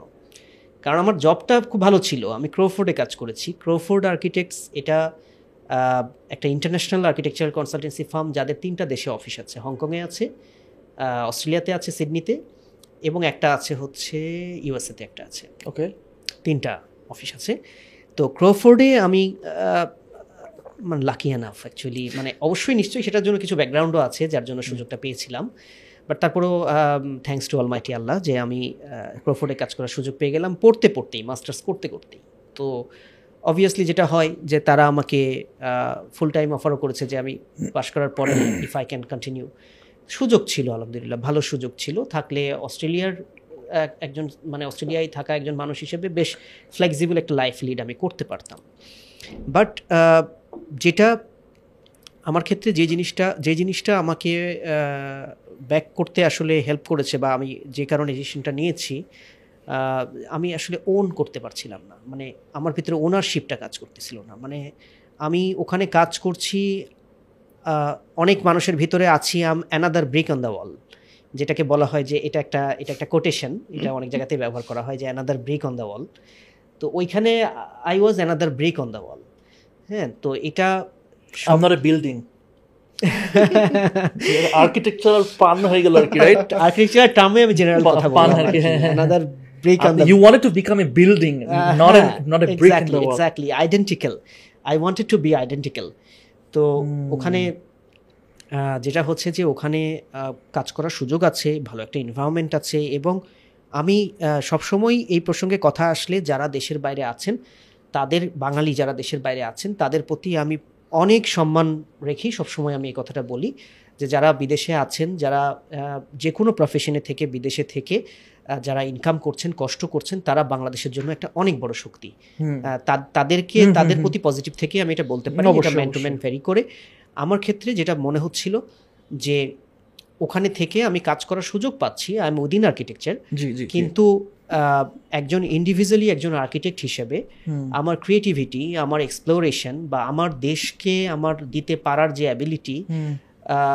বা আমি যেটা ভাবছিলাম স্বপ্ন দেখছিলাম তখনও তো আই ওয়াজ নট শিওর যে আমি ফিরে এসে পারব কিনা। কিন্তু যেটা ভাবছিলাম যে আমি আমার দেশকে কতটুকু দিতে পারি এবং এই দেশ আমাকে কতটুকু ফ্লারিশ করার কতটুকু স্ট্যান্ড আউট করার সুযোগ দিবে সেই সুযোগটা অ্যাকচুয়ালি অন্য কান্ট্রিতে আছে but it's a very lengthy process মনে হয় ওখানে থেকে বিশ বছরে যতটুকু জায়গায় যেতে পারতাম বাংলাদেশে হয়তো পাঁচ বছরে পেরেছি। এখানে আমি একটু একটা জিনিস আমি বলতে চাই ভাই কারণ এটা আমি প্রিটি শিওর মানে আমি এখানে অনেক কথা বলছি তো ভাই। তো দেখা গেছে যে কি মানে ব্যাপারটা হচ্ছে কি আই থিঙ্ক ইউর মানে ভেরি গুড এক্সাম্পল যে আপনি পড়াশোনা করছেন ওইখানে কাজ করছেন ওখানে হ্যাঁ। এক্সপিরিয়েন্সটা এখানে আপ- এখানে এনে আপনি এখানে ইউর ক্রিয়েটিং মানে আপনি একটা ইম্প্যাক্ট তৈরি করতেছেন। রাইট যেটা আই রিয়েলি অ্যাপ্রিসিয়েট এখন ঘটনা হচ্ছে অনেকে এইরকম রিস্ক ড্রিভেন বা যে রিস্ক নেওয়ার বা এই যে আপনি যেরকম যে I don't want be another brick in the wall এখন এইটার ডু ইউ থিঙ্ক যে এটার কোনো রিকোয়ারমেন্ট আছে? ডু ইউ থিঙ্ক যে আমি ধরেন এখন বাইরের দেশে আছি অ্যান্ড আই এম থিঙ্কিং আমি আই ডোন্ট নো আমি কি বাংলাদেশে আসব নাকি বাইরে থাকব? কারণ এটা অনেকেই ভুগে এটাতে। তাহলে is there in a rule of thumb যেটা ফলো করলে এখন যদি কেউ এখানে থেকে থাকেন যে অডিয়েন্সের মধ্যে যারা এই সিচুয়েশনে চিন্তা করেন যে আপনি শফিক ভাই পাঁচ বছর বা দশ বছর আগে যখন আপনি ওখানে ছিলেন ওই মুহূর্তে কি বলবেন ওনাকে যে কি হোয়াট আর দ্য মেট্রিক্স আমি দেখব যেটার কারণে ছোট একটা লিটমাস। ডিসিশন যে আমি বাংলাদেশে থাকব এরকম কি কিছু আছে আপনার? ডিসিশন নিব। এরকম কি আপনার এটা খুবই ইন্ডিভিজুয়াল একটা ব্যাপার অবভিয়াসলি এটা ইন্ডিভিজুয়াল একটা ব্যাপার। এটা প্রতিটা মানুষের জন্য এই বেঞ্চমার্কটা ডিফারেন্ট হবে আচ্ছা। বেঞ্চমার্কটা অবশ্যই ডিফারেন্ট হবে। কারণ এক একটা প্রফেশনের কাজ করার স্কোপটা এক এক রকম। হ্যাঁ বাংলাদেশে সব প্রফেশনই তো ইকুয়ালি যে অনেক বেশি ভালো সুযোগ আছে এমন না। দু চারটা প্রফেশন বাংলাদেশে আছে যে প্রফেশনে হয়তো বা বাংলাদেশে সুযোগটা একটু কমই বরং অন্য দেশে সুযোগ বেশি। সে ফর এক্সাম্পল আমি যদি বলি যে আমি বাংলাদেশের একটা ছেলে যদি আমেরিকার একটা দামি ভালো একটা ইউনিভার্সিটিতে যদি স্পেস নিয়ে পড়াশোনা করে রকেট নিয়ে পড়াশোনা করে ও কি বাংলাদেশে এসে রকেটের সুযোগটা এখনই পাবে? রাইট পেতো যদি যদি গভর্নমেন্ট যদি এরকম কিছু প্রোগ্রাম চালু করতো যে যেমন ইন্ডিয়াতে আছে ইন্ডিয়া একটা প্রোগ্রাম চালু করেছে যে তারা সারা পৃথিবী থেকে অনেক সুযোগ সুবিধা দিয়ে তাদের ট্যালেন্টেড ছেলে মেয়েগুলোকে ফিরিয়ে নিয়ে আসছে। মানে রিভার্স ব্রেন ড্রেন হ্যাঁ। রিভার্স রিভার্স বেন ড্রেন এটা কিন্তু ইন্ডিয়া চালু করেছে ইউ নো দ্যাট এটা ইন্ডিয়া চালু করেছে। এটা কারণ দরকার আছে কারণ শুধু তো শ্রম দিয়ে দেশ চলবে না মেধা লাগবে। তো এরকম তাহলে যেমন আমি রকেটের এক্সাম্পলটা দিলাম যে আমাদের দেশের ছেলে মেয়েরা কিন্তু আমেরিকায় গিয়ে পড়াশোনা করে নাসাতে কাজ করতেছে। We are proud of that আমরা খুশি। ওরা আসার দরকার নেই ওরা নাসাতেই থাকুক। আচ্ছা এখন যদি এমন হয় যে একজন ডক্টর যে একজন doctor say Europe America or Australia or anywhere বা ইভেন মিডল ইস্টে কোনো একটা ইউনিভার্সিটিতে গিয়ে সে ডক্টরটা এমন একটা সার্জারি শিখেছে যে সেই সার্জারিটার বাংলাদেশে লক্ষ পেশেন্ট আছে সার্ভে বলতেছে। যে এই সার্জারিটার অনেক পেশেন্ট আছে কিন্তু এই সার্জারিটা করার জন্য বাংলাদেশের সব লোককে বিদেশ যাওয়া লাগে। হুম। ঠিক আছে? তো সে তো এই সাহসটা করতে পারে। রাইট যে আল কাম ব্যাক রাইট তাই না? সো এটা ডিপেন্ড করে হচ্ছে যে আমার জায়গা থেকে আমাকে চিন্তা করতে হবে যে আমার স্কোপটা কেমন। আমার প্রফেশন আমি যে সার্ভিসটা প্রোভাইড করতে পারব আমি যেটা করতে পারব এই জিনিসটা আমি দেশে গিয়ে আমি এটাকে কতটুকু এটাকে বাস্তবসম্মতভাবে কতটুকুভাবে এটাকে দাঁড় করাতে পারব এটাকে একটু নিজের মতো করে অ্যানালাইসিস করতে হবে। হ্যাঁ হ্যাঁ। তবে ইন জেনারেল আমি বাংলাদেশের ওভারঅল পার্সপেক্টিভ নিয়ে I have always been very positive আমার কাছে মনে হয় যে বাংলাদেশ একটা সম্ভাবনাময় দেশ। এখানে যে কোনো সেক্টরে যে কোনো কিছুকে টেনে উপরে নিয়ে যাওয়ার সুযোগ আছে। সুযোগ আছে। যেমন এক্সাম্পল হিসেবে আমরা বলি আমাদের এই যে রেডিও চ্যানেল রেডিও টুডে আর সামথিং যে রেডিও চ্যানেলগুলো আছে এখন মনে হয় অনেকগুলো পনেরো বিশটা রেডিও চ্যানেল আছে এফএমগুলো হ্যাঁ। এফএমগুলো যখন আছে আমরা যখন ছোট মানে ছোট মানে আমরা যখন স্কুল কলেজের স্টুডেন্ট এরকম একটা সময়ে এই রেডিও স্টেশনগুলো শুরু হয় এটা দুই হাজার দুই তিন সালের দিকে প্রথম মনে হয় রেডিও টুডে আসে মনে হয় একটা রেডিও চ্যানেল আসে। তো ওই সময় না আমার কাছে আমার আমার কাছে সেন্সটা এরকম ছিল যে আরে রেডিও শুনে তো গাড়িতে বসে ড্রাইভার রেডিও শুনে। রেডিও বাংলাদেশে কে শুনবে? অযথা এগুলো করতেছে। আই থট লাইক দ্যাট হ্যাঁ আমার ম্যাচুরিটির অভাব ছিল আমি ভাবতেই পারি এরকম হ্যাঁ। But it sparked radio industry এখন একটা বড় ইন্ডাস্ট্রি এই food delivery food delivery industry বাংলাদেশে এত বড় হবে কেউ কোনোদিন ভাবতে পেরেছে? কেউ কোনোদিন ভাবতে পেরেছে বাঙালি চাল অর্ডার করে চাল ডাল থেকে নিয়ে এসে খাবে? দেয়ার আর মেনি লাগে। মানে পাঁচ বছর ছয় বছর হ্যাঁ। দশ বছর আগে চিন্তা করতো হ্যাঁ। আমার তো গ্রোসারি করাই তো আমার জন্য একটা এক্সপিরিয়েন্স সকালবেলা যাব একটা হ্যাঁ। তাই না? হ্যাঁ। ইভেন এখন কোরবানির গরুটাও অনলাইনে কিনছে মানুষ।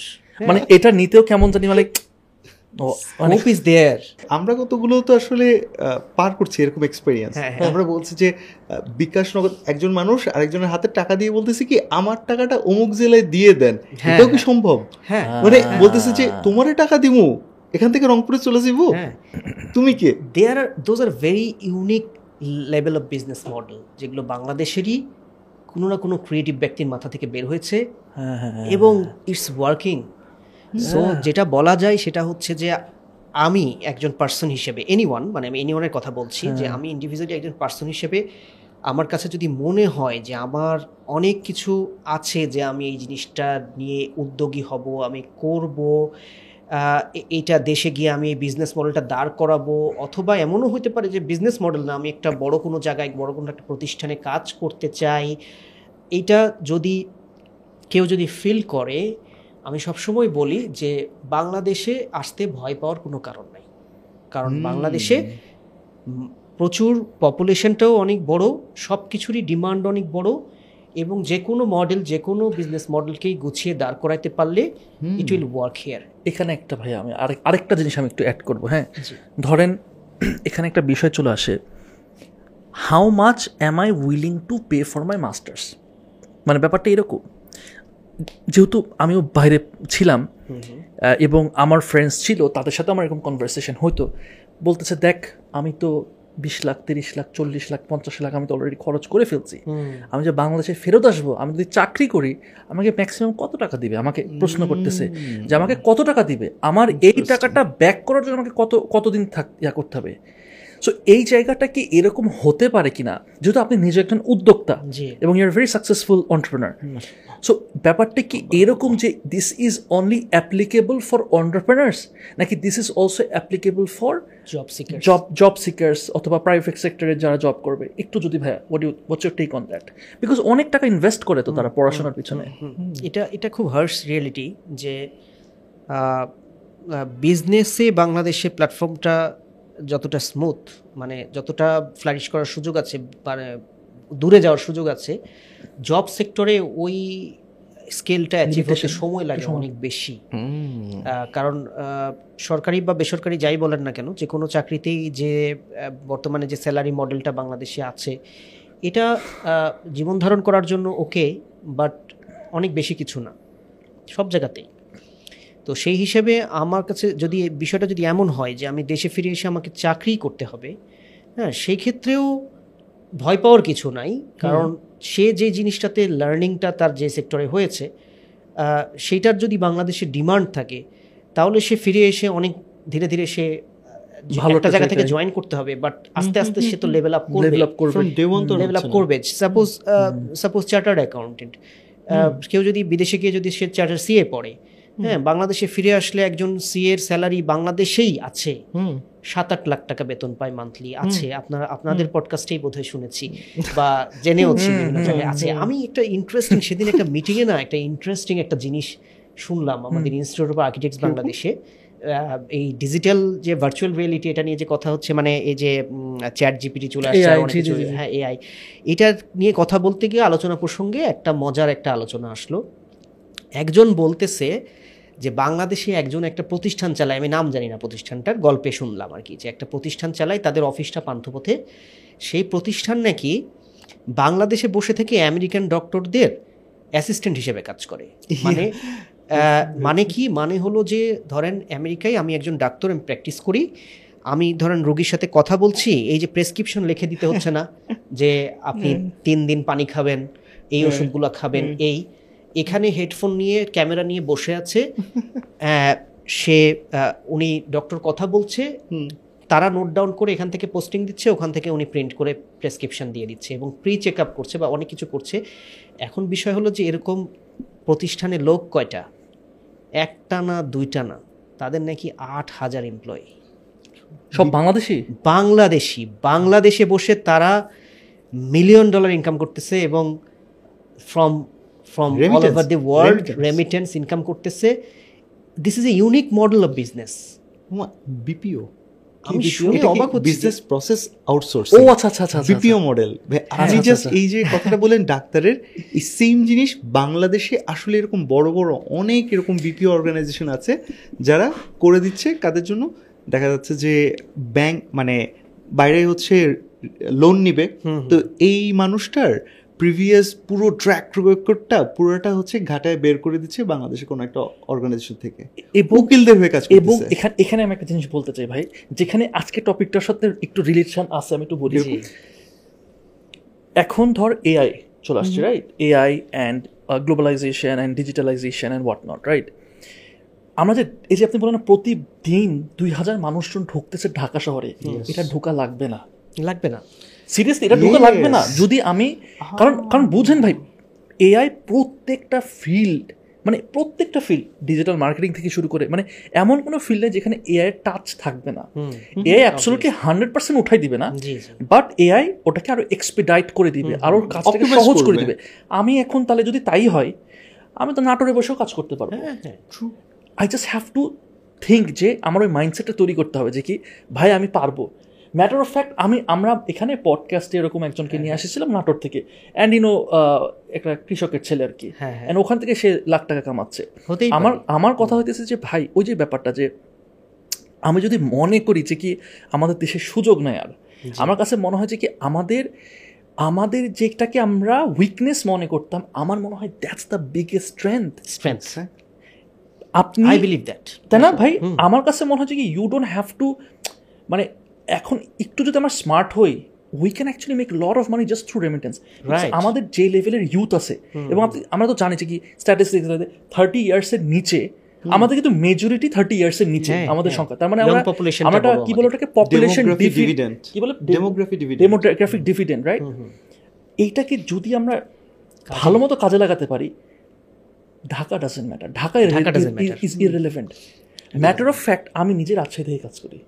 আমি এক্স্যাক্টলি আমি নিজের থেকে কাজ আমি এই জায়গায় একটু আপনাদের সাথে অ্যাড করি। একটা কথা হচ্ছে কি নাফিস বাইরে থেকে দেশে চলে আসছে। আপনি বাইরে ক্যারিয়ার না করে দেশে চলে আসলেন। তারপর আমরা বললাম কি বাইরে থেকে ব্যাপারটা কিন্তু এখন আর বাইরে থেকে থাকতেছে না। ব্যাপারটা কি হচ্ছে ঢাকা ছেলেরা কিন্তু বিভিন্ন জায়গায় চলে যেতে পারতেছে।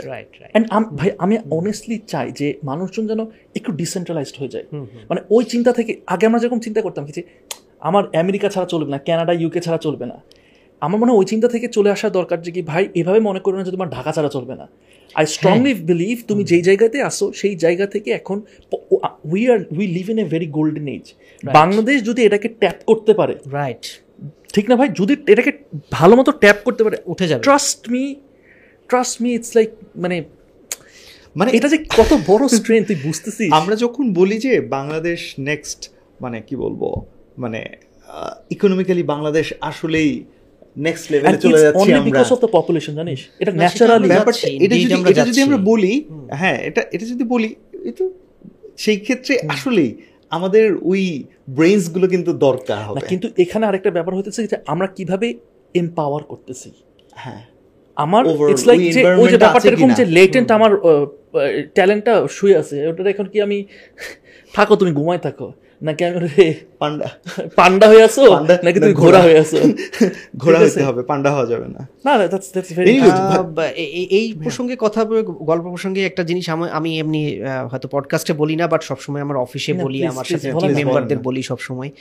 আমি বলি যে ছোটবেলায় আমরা একটা জিনিস শিখে বড় হয়েছি যে বাংলাদেশ খারাপ আমেরিকা অস্ট্রেলিয়া এইসব দেশ খুব ভালো।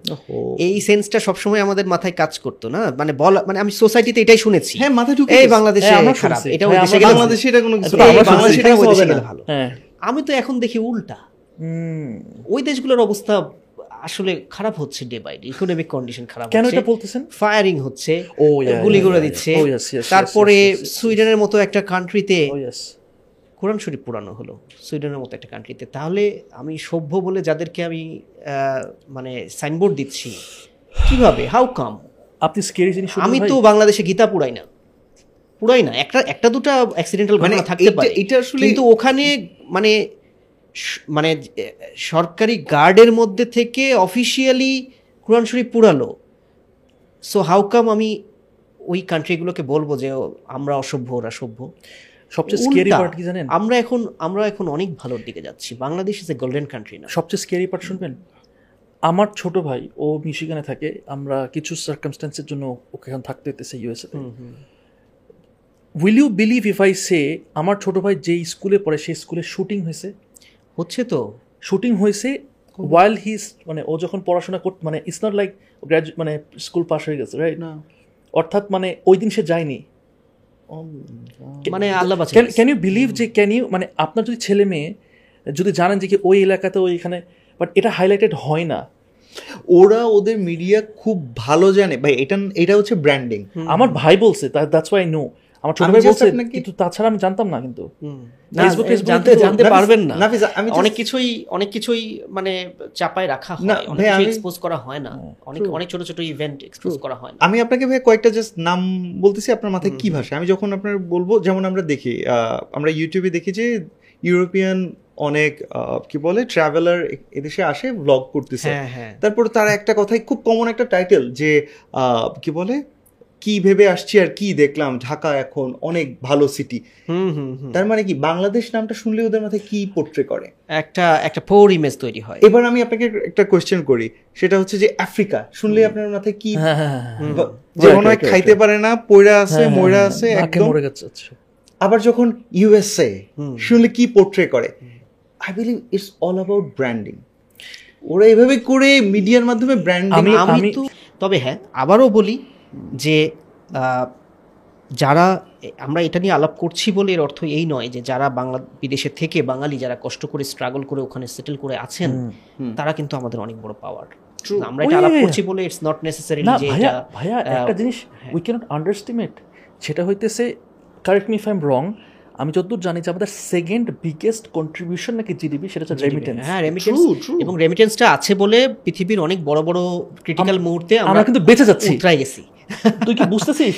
যে মানে এটা যেন আমরা অন্যভাবে না নিই জিনিসটাকে হ্যাঁ, আমরা প্রত্যেকটা জিনিসের প্রোজ অ্যান্ড কোনস এবং আমি কিন্তু এটা এখনও সাপোর্ট করি এখনও বলব হ্যাঁ। আপনি হইতেছে সেই দিকটা রোল মডেল সেটা কি?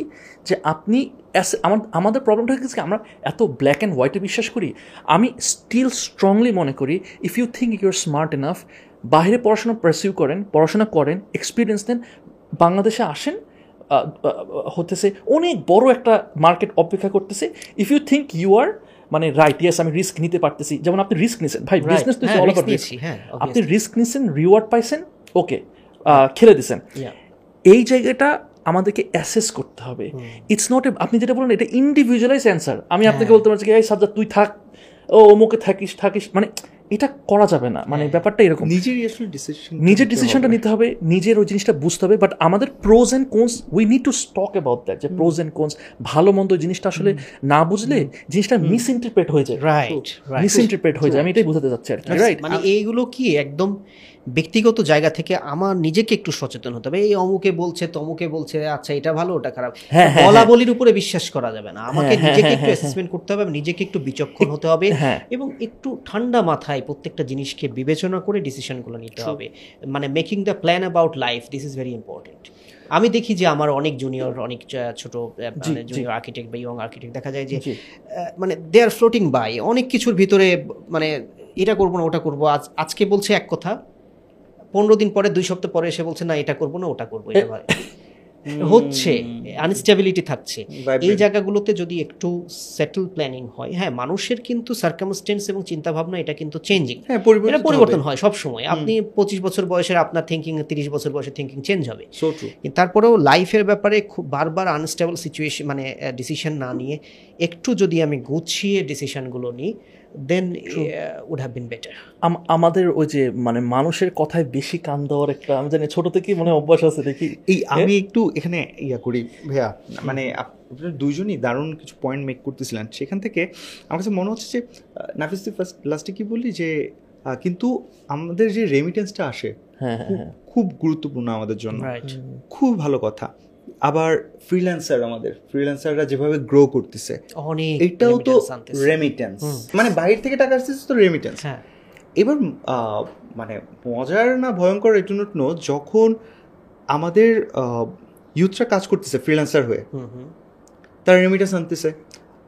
আমাদের দেশ থেকে প্রচুর হিউম্যান রিসোর্স বাইরে যাচ্ছে তারা রেমিটেন্স পাঠাচ্ছে। পাঠাচ্ছে হ্যাঁ। ওকে এইবার আমার প্রশ্ন হচ্ছে এগুলোর উপর আমরা খুব ভালো ডিপেন্ডেন্ট এবং খুব খুশি আমরা।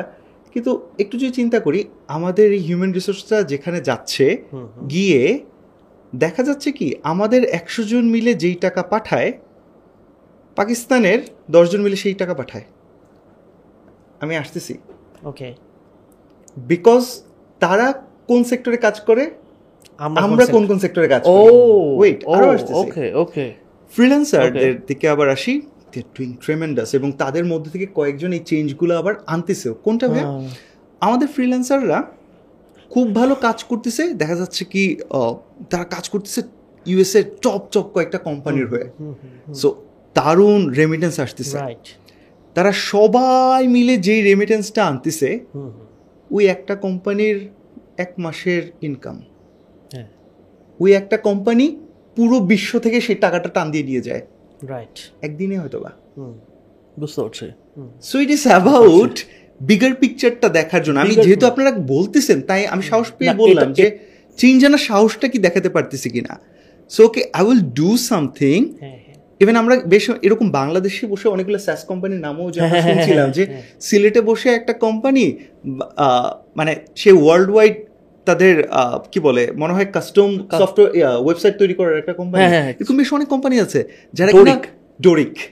যারা কিনা এরকম বাহির থেকে টাকা নিয়ে আসতেছে নিয়ে আসতেছে। হয়তো বা এমন হতে পারে কিছুদিন পর তারা বলতেছে যে বলার জন্য বলতেছে যে বাংলাদেশের টিম দিয়ে আমাদের খরচ তো বেশি আমরা এই কাজটা ফিলিপাইনে পাঠাই। তখন হ্যাঁ। ফিলিপাইনের লোকরা বলবে আমরা ফ্রিল্যান্সিংয়ে ভালো। কিন্তু তখন আমরা বলতেছি কি তুমি ফ্রিল্যান্সিং করো ঠিক আছে কিন্তু আমার কোম্পানি দিয়ে পুরো ওয়ার্ল্ড থেকে টাকা আমি টান দিব। সো। ওই রকম বিগার করে আসলে বলতে তো অনেক মজা আমি বলে ফেলতেছি।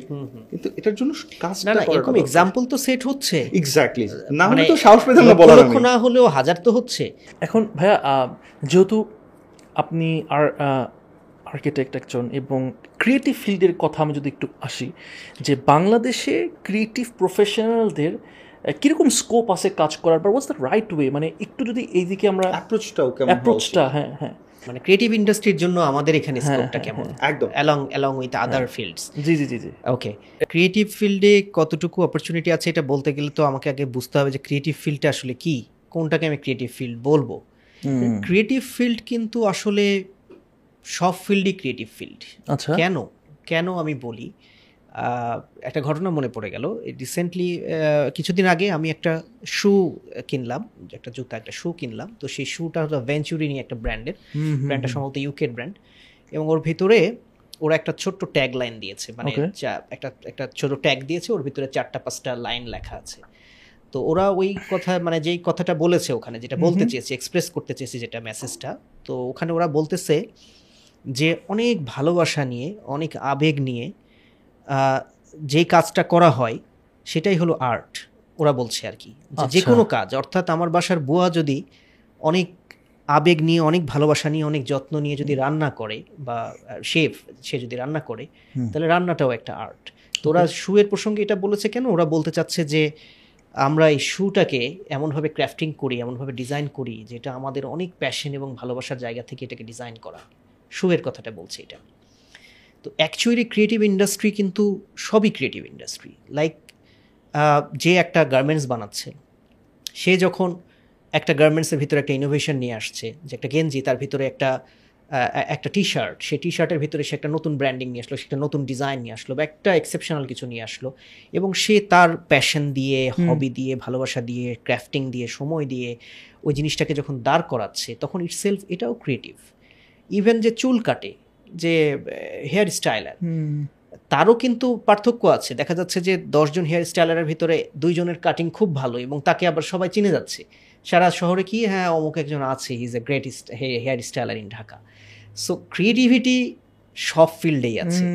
And even it is in business in everywhere তো তবে ইন জেনারেল আমরা ক্রিয়েটিভ ফিল্ড বলতে আমরা বেশি মিন করি হচ্ছে গান মিউজিক আমরা ইন সেন্স আমরা এটাকে মিন করি যে singing painting writing writing true logo designing or designing or illustration or graphic designing cinematographer হ্যাঁ কিন্তু সব ফিল্ডেই ক্রিয়েটিভিটি দেখানোর সুযোগ আছে। তো এখন যদি আমি আহ, একটু মোর ক্রিয়েটিভিটি দরকার হয় এরকম পেশাগুলোর যদি যেটাতে ক্রিয়েটিভিটি ছাড়া সম্ভবই না সেই পেশাগুলোর জায়গাতে যদি আসি যেমন যেটা বললাম যে even architecture or painting or illustration or whatever it is হ্যাঁ? তো সেই জায়গাতে সেই পেশাগুলোর জন্য বাংলাদেশের ফিল্ড কেমন বা আসলে ভালো করার সুযোগ আছে কি না?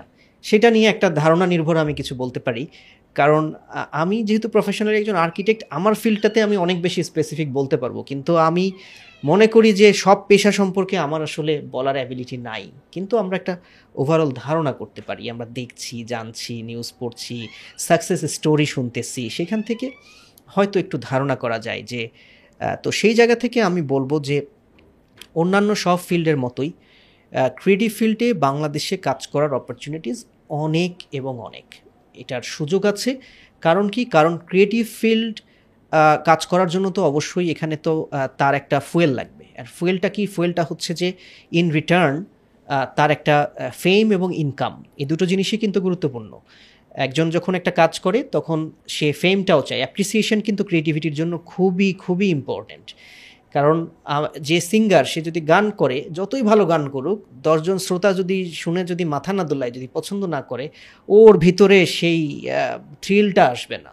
সো ওয়ান হচ্ছে অ্যাপ্রিসিয়েশন আর দুই হচ্ছে প্যারালালি তার সাথে আমাকে তো এখান থেকে আমাকে কিছু ইনকাম জেনারেশনও হতে হবে আমার। প্রত্যেকটা পেশার জন্যই সম্মানিটা রেমুনারেশনটা ইম্পর্ট্যান্ট তো তাহলে এই দুটো জিনিস কি আমি বাংলাদেশে পাচ্ছি?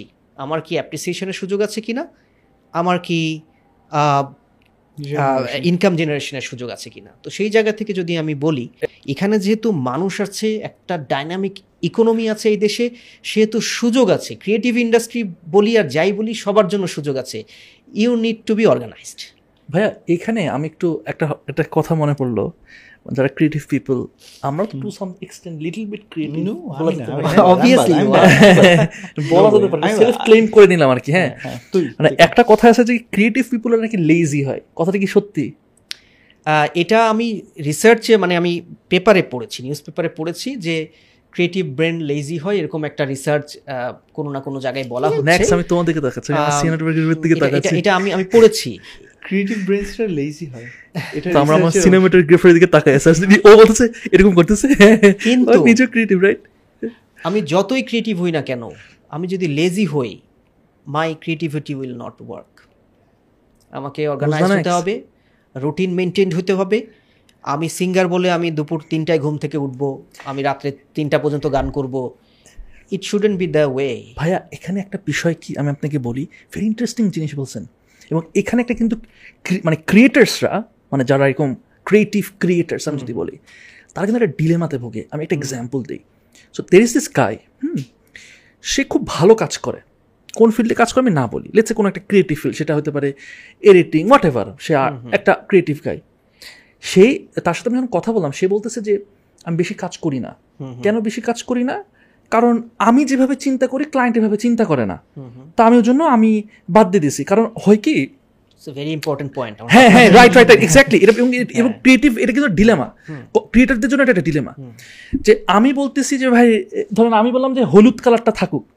এখন আরেকজন যে ক্রিয়েটিভ পিপল সে যেই সেক্টরে থাকবে সে বলতে না ও চাচ্ছে এটা নীল হোক বা লাল হোক বা কালো হোক ওয়ার এভার রাইট ও আমার সাথে কাজ করবে না বিকজ আমি হয়তো এখানে হলুদ বলছি সাপোজ অফকোর্স সে সাজেশন দিবে না। আমার পয়েন্ট হইতেছে এরকম ক্লায়েন্টের সাথে ক্রিয়েটিভ কনফ্লিক্ট হওয়ার কারণে অনেক ক্রিয়েটিভ পিপুলরা সরেছে এবং বলে আমি ক্লায়েন্টের কাজই করব না। কারণ ওরা বুঝে না which is to some extent true এটা আমি অস্বীকার করতেছি না to some extent it is true so এই জায়গাটা আমি প্রিটি শিওর যে অনেকে আছে রিলেট করতে পারবে। ভাই আপনার যদি পার্সপেক্টিভটা বলতেন এই জায়গাটা। এটা তো খুবই নাইস একটা কোয়েশ্চেন এবং রিলেটেবল হ্যাঁ, আমরা আমরা করতে আছি এবং আমরা এটা যে যে একদম স্পেসিফিক এক্সাম্পল যে এই ওয়ালটা ইয়েলো হবে নাকি এখন ক্রিয়েটিভ পার্সন যে এই জায়গাটার ইন্টেরিয়র ডিজাইন করার জন্য এসেছে সে বলল যে না it has to be blue আর ওর ক্লায়েন্ট বলছে যে it has to be red তো তখন দেখা গেল ক্রিয়েটিভ পার্সন সরে গেল যে না আমার কথা আমি করবই না, এখানে। না। হ্যাঁ।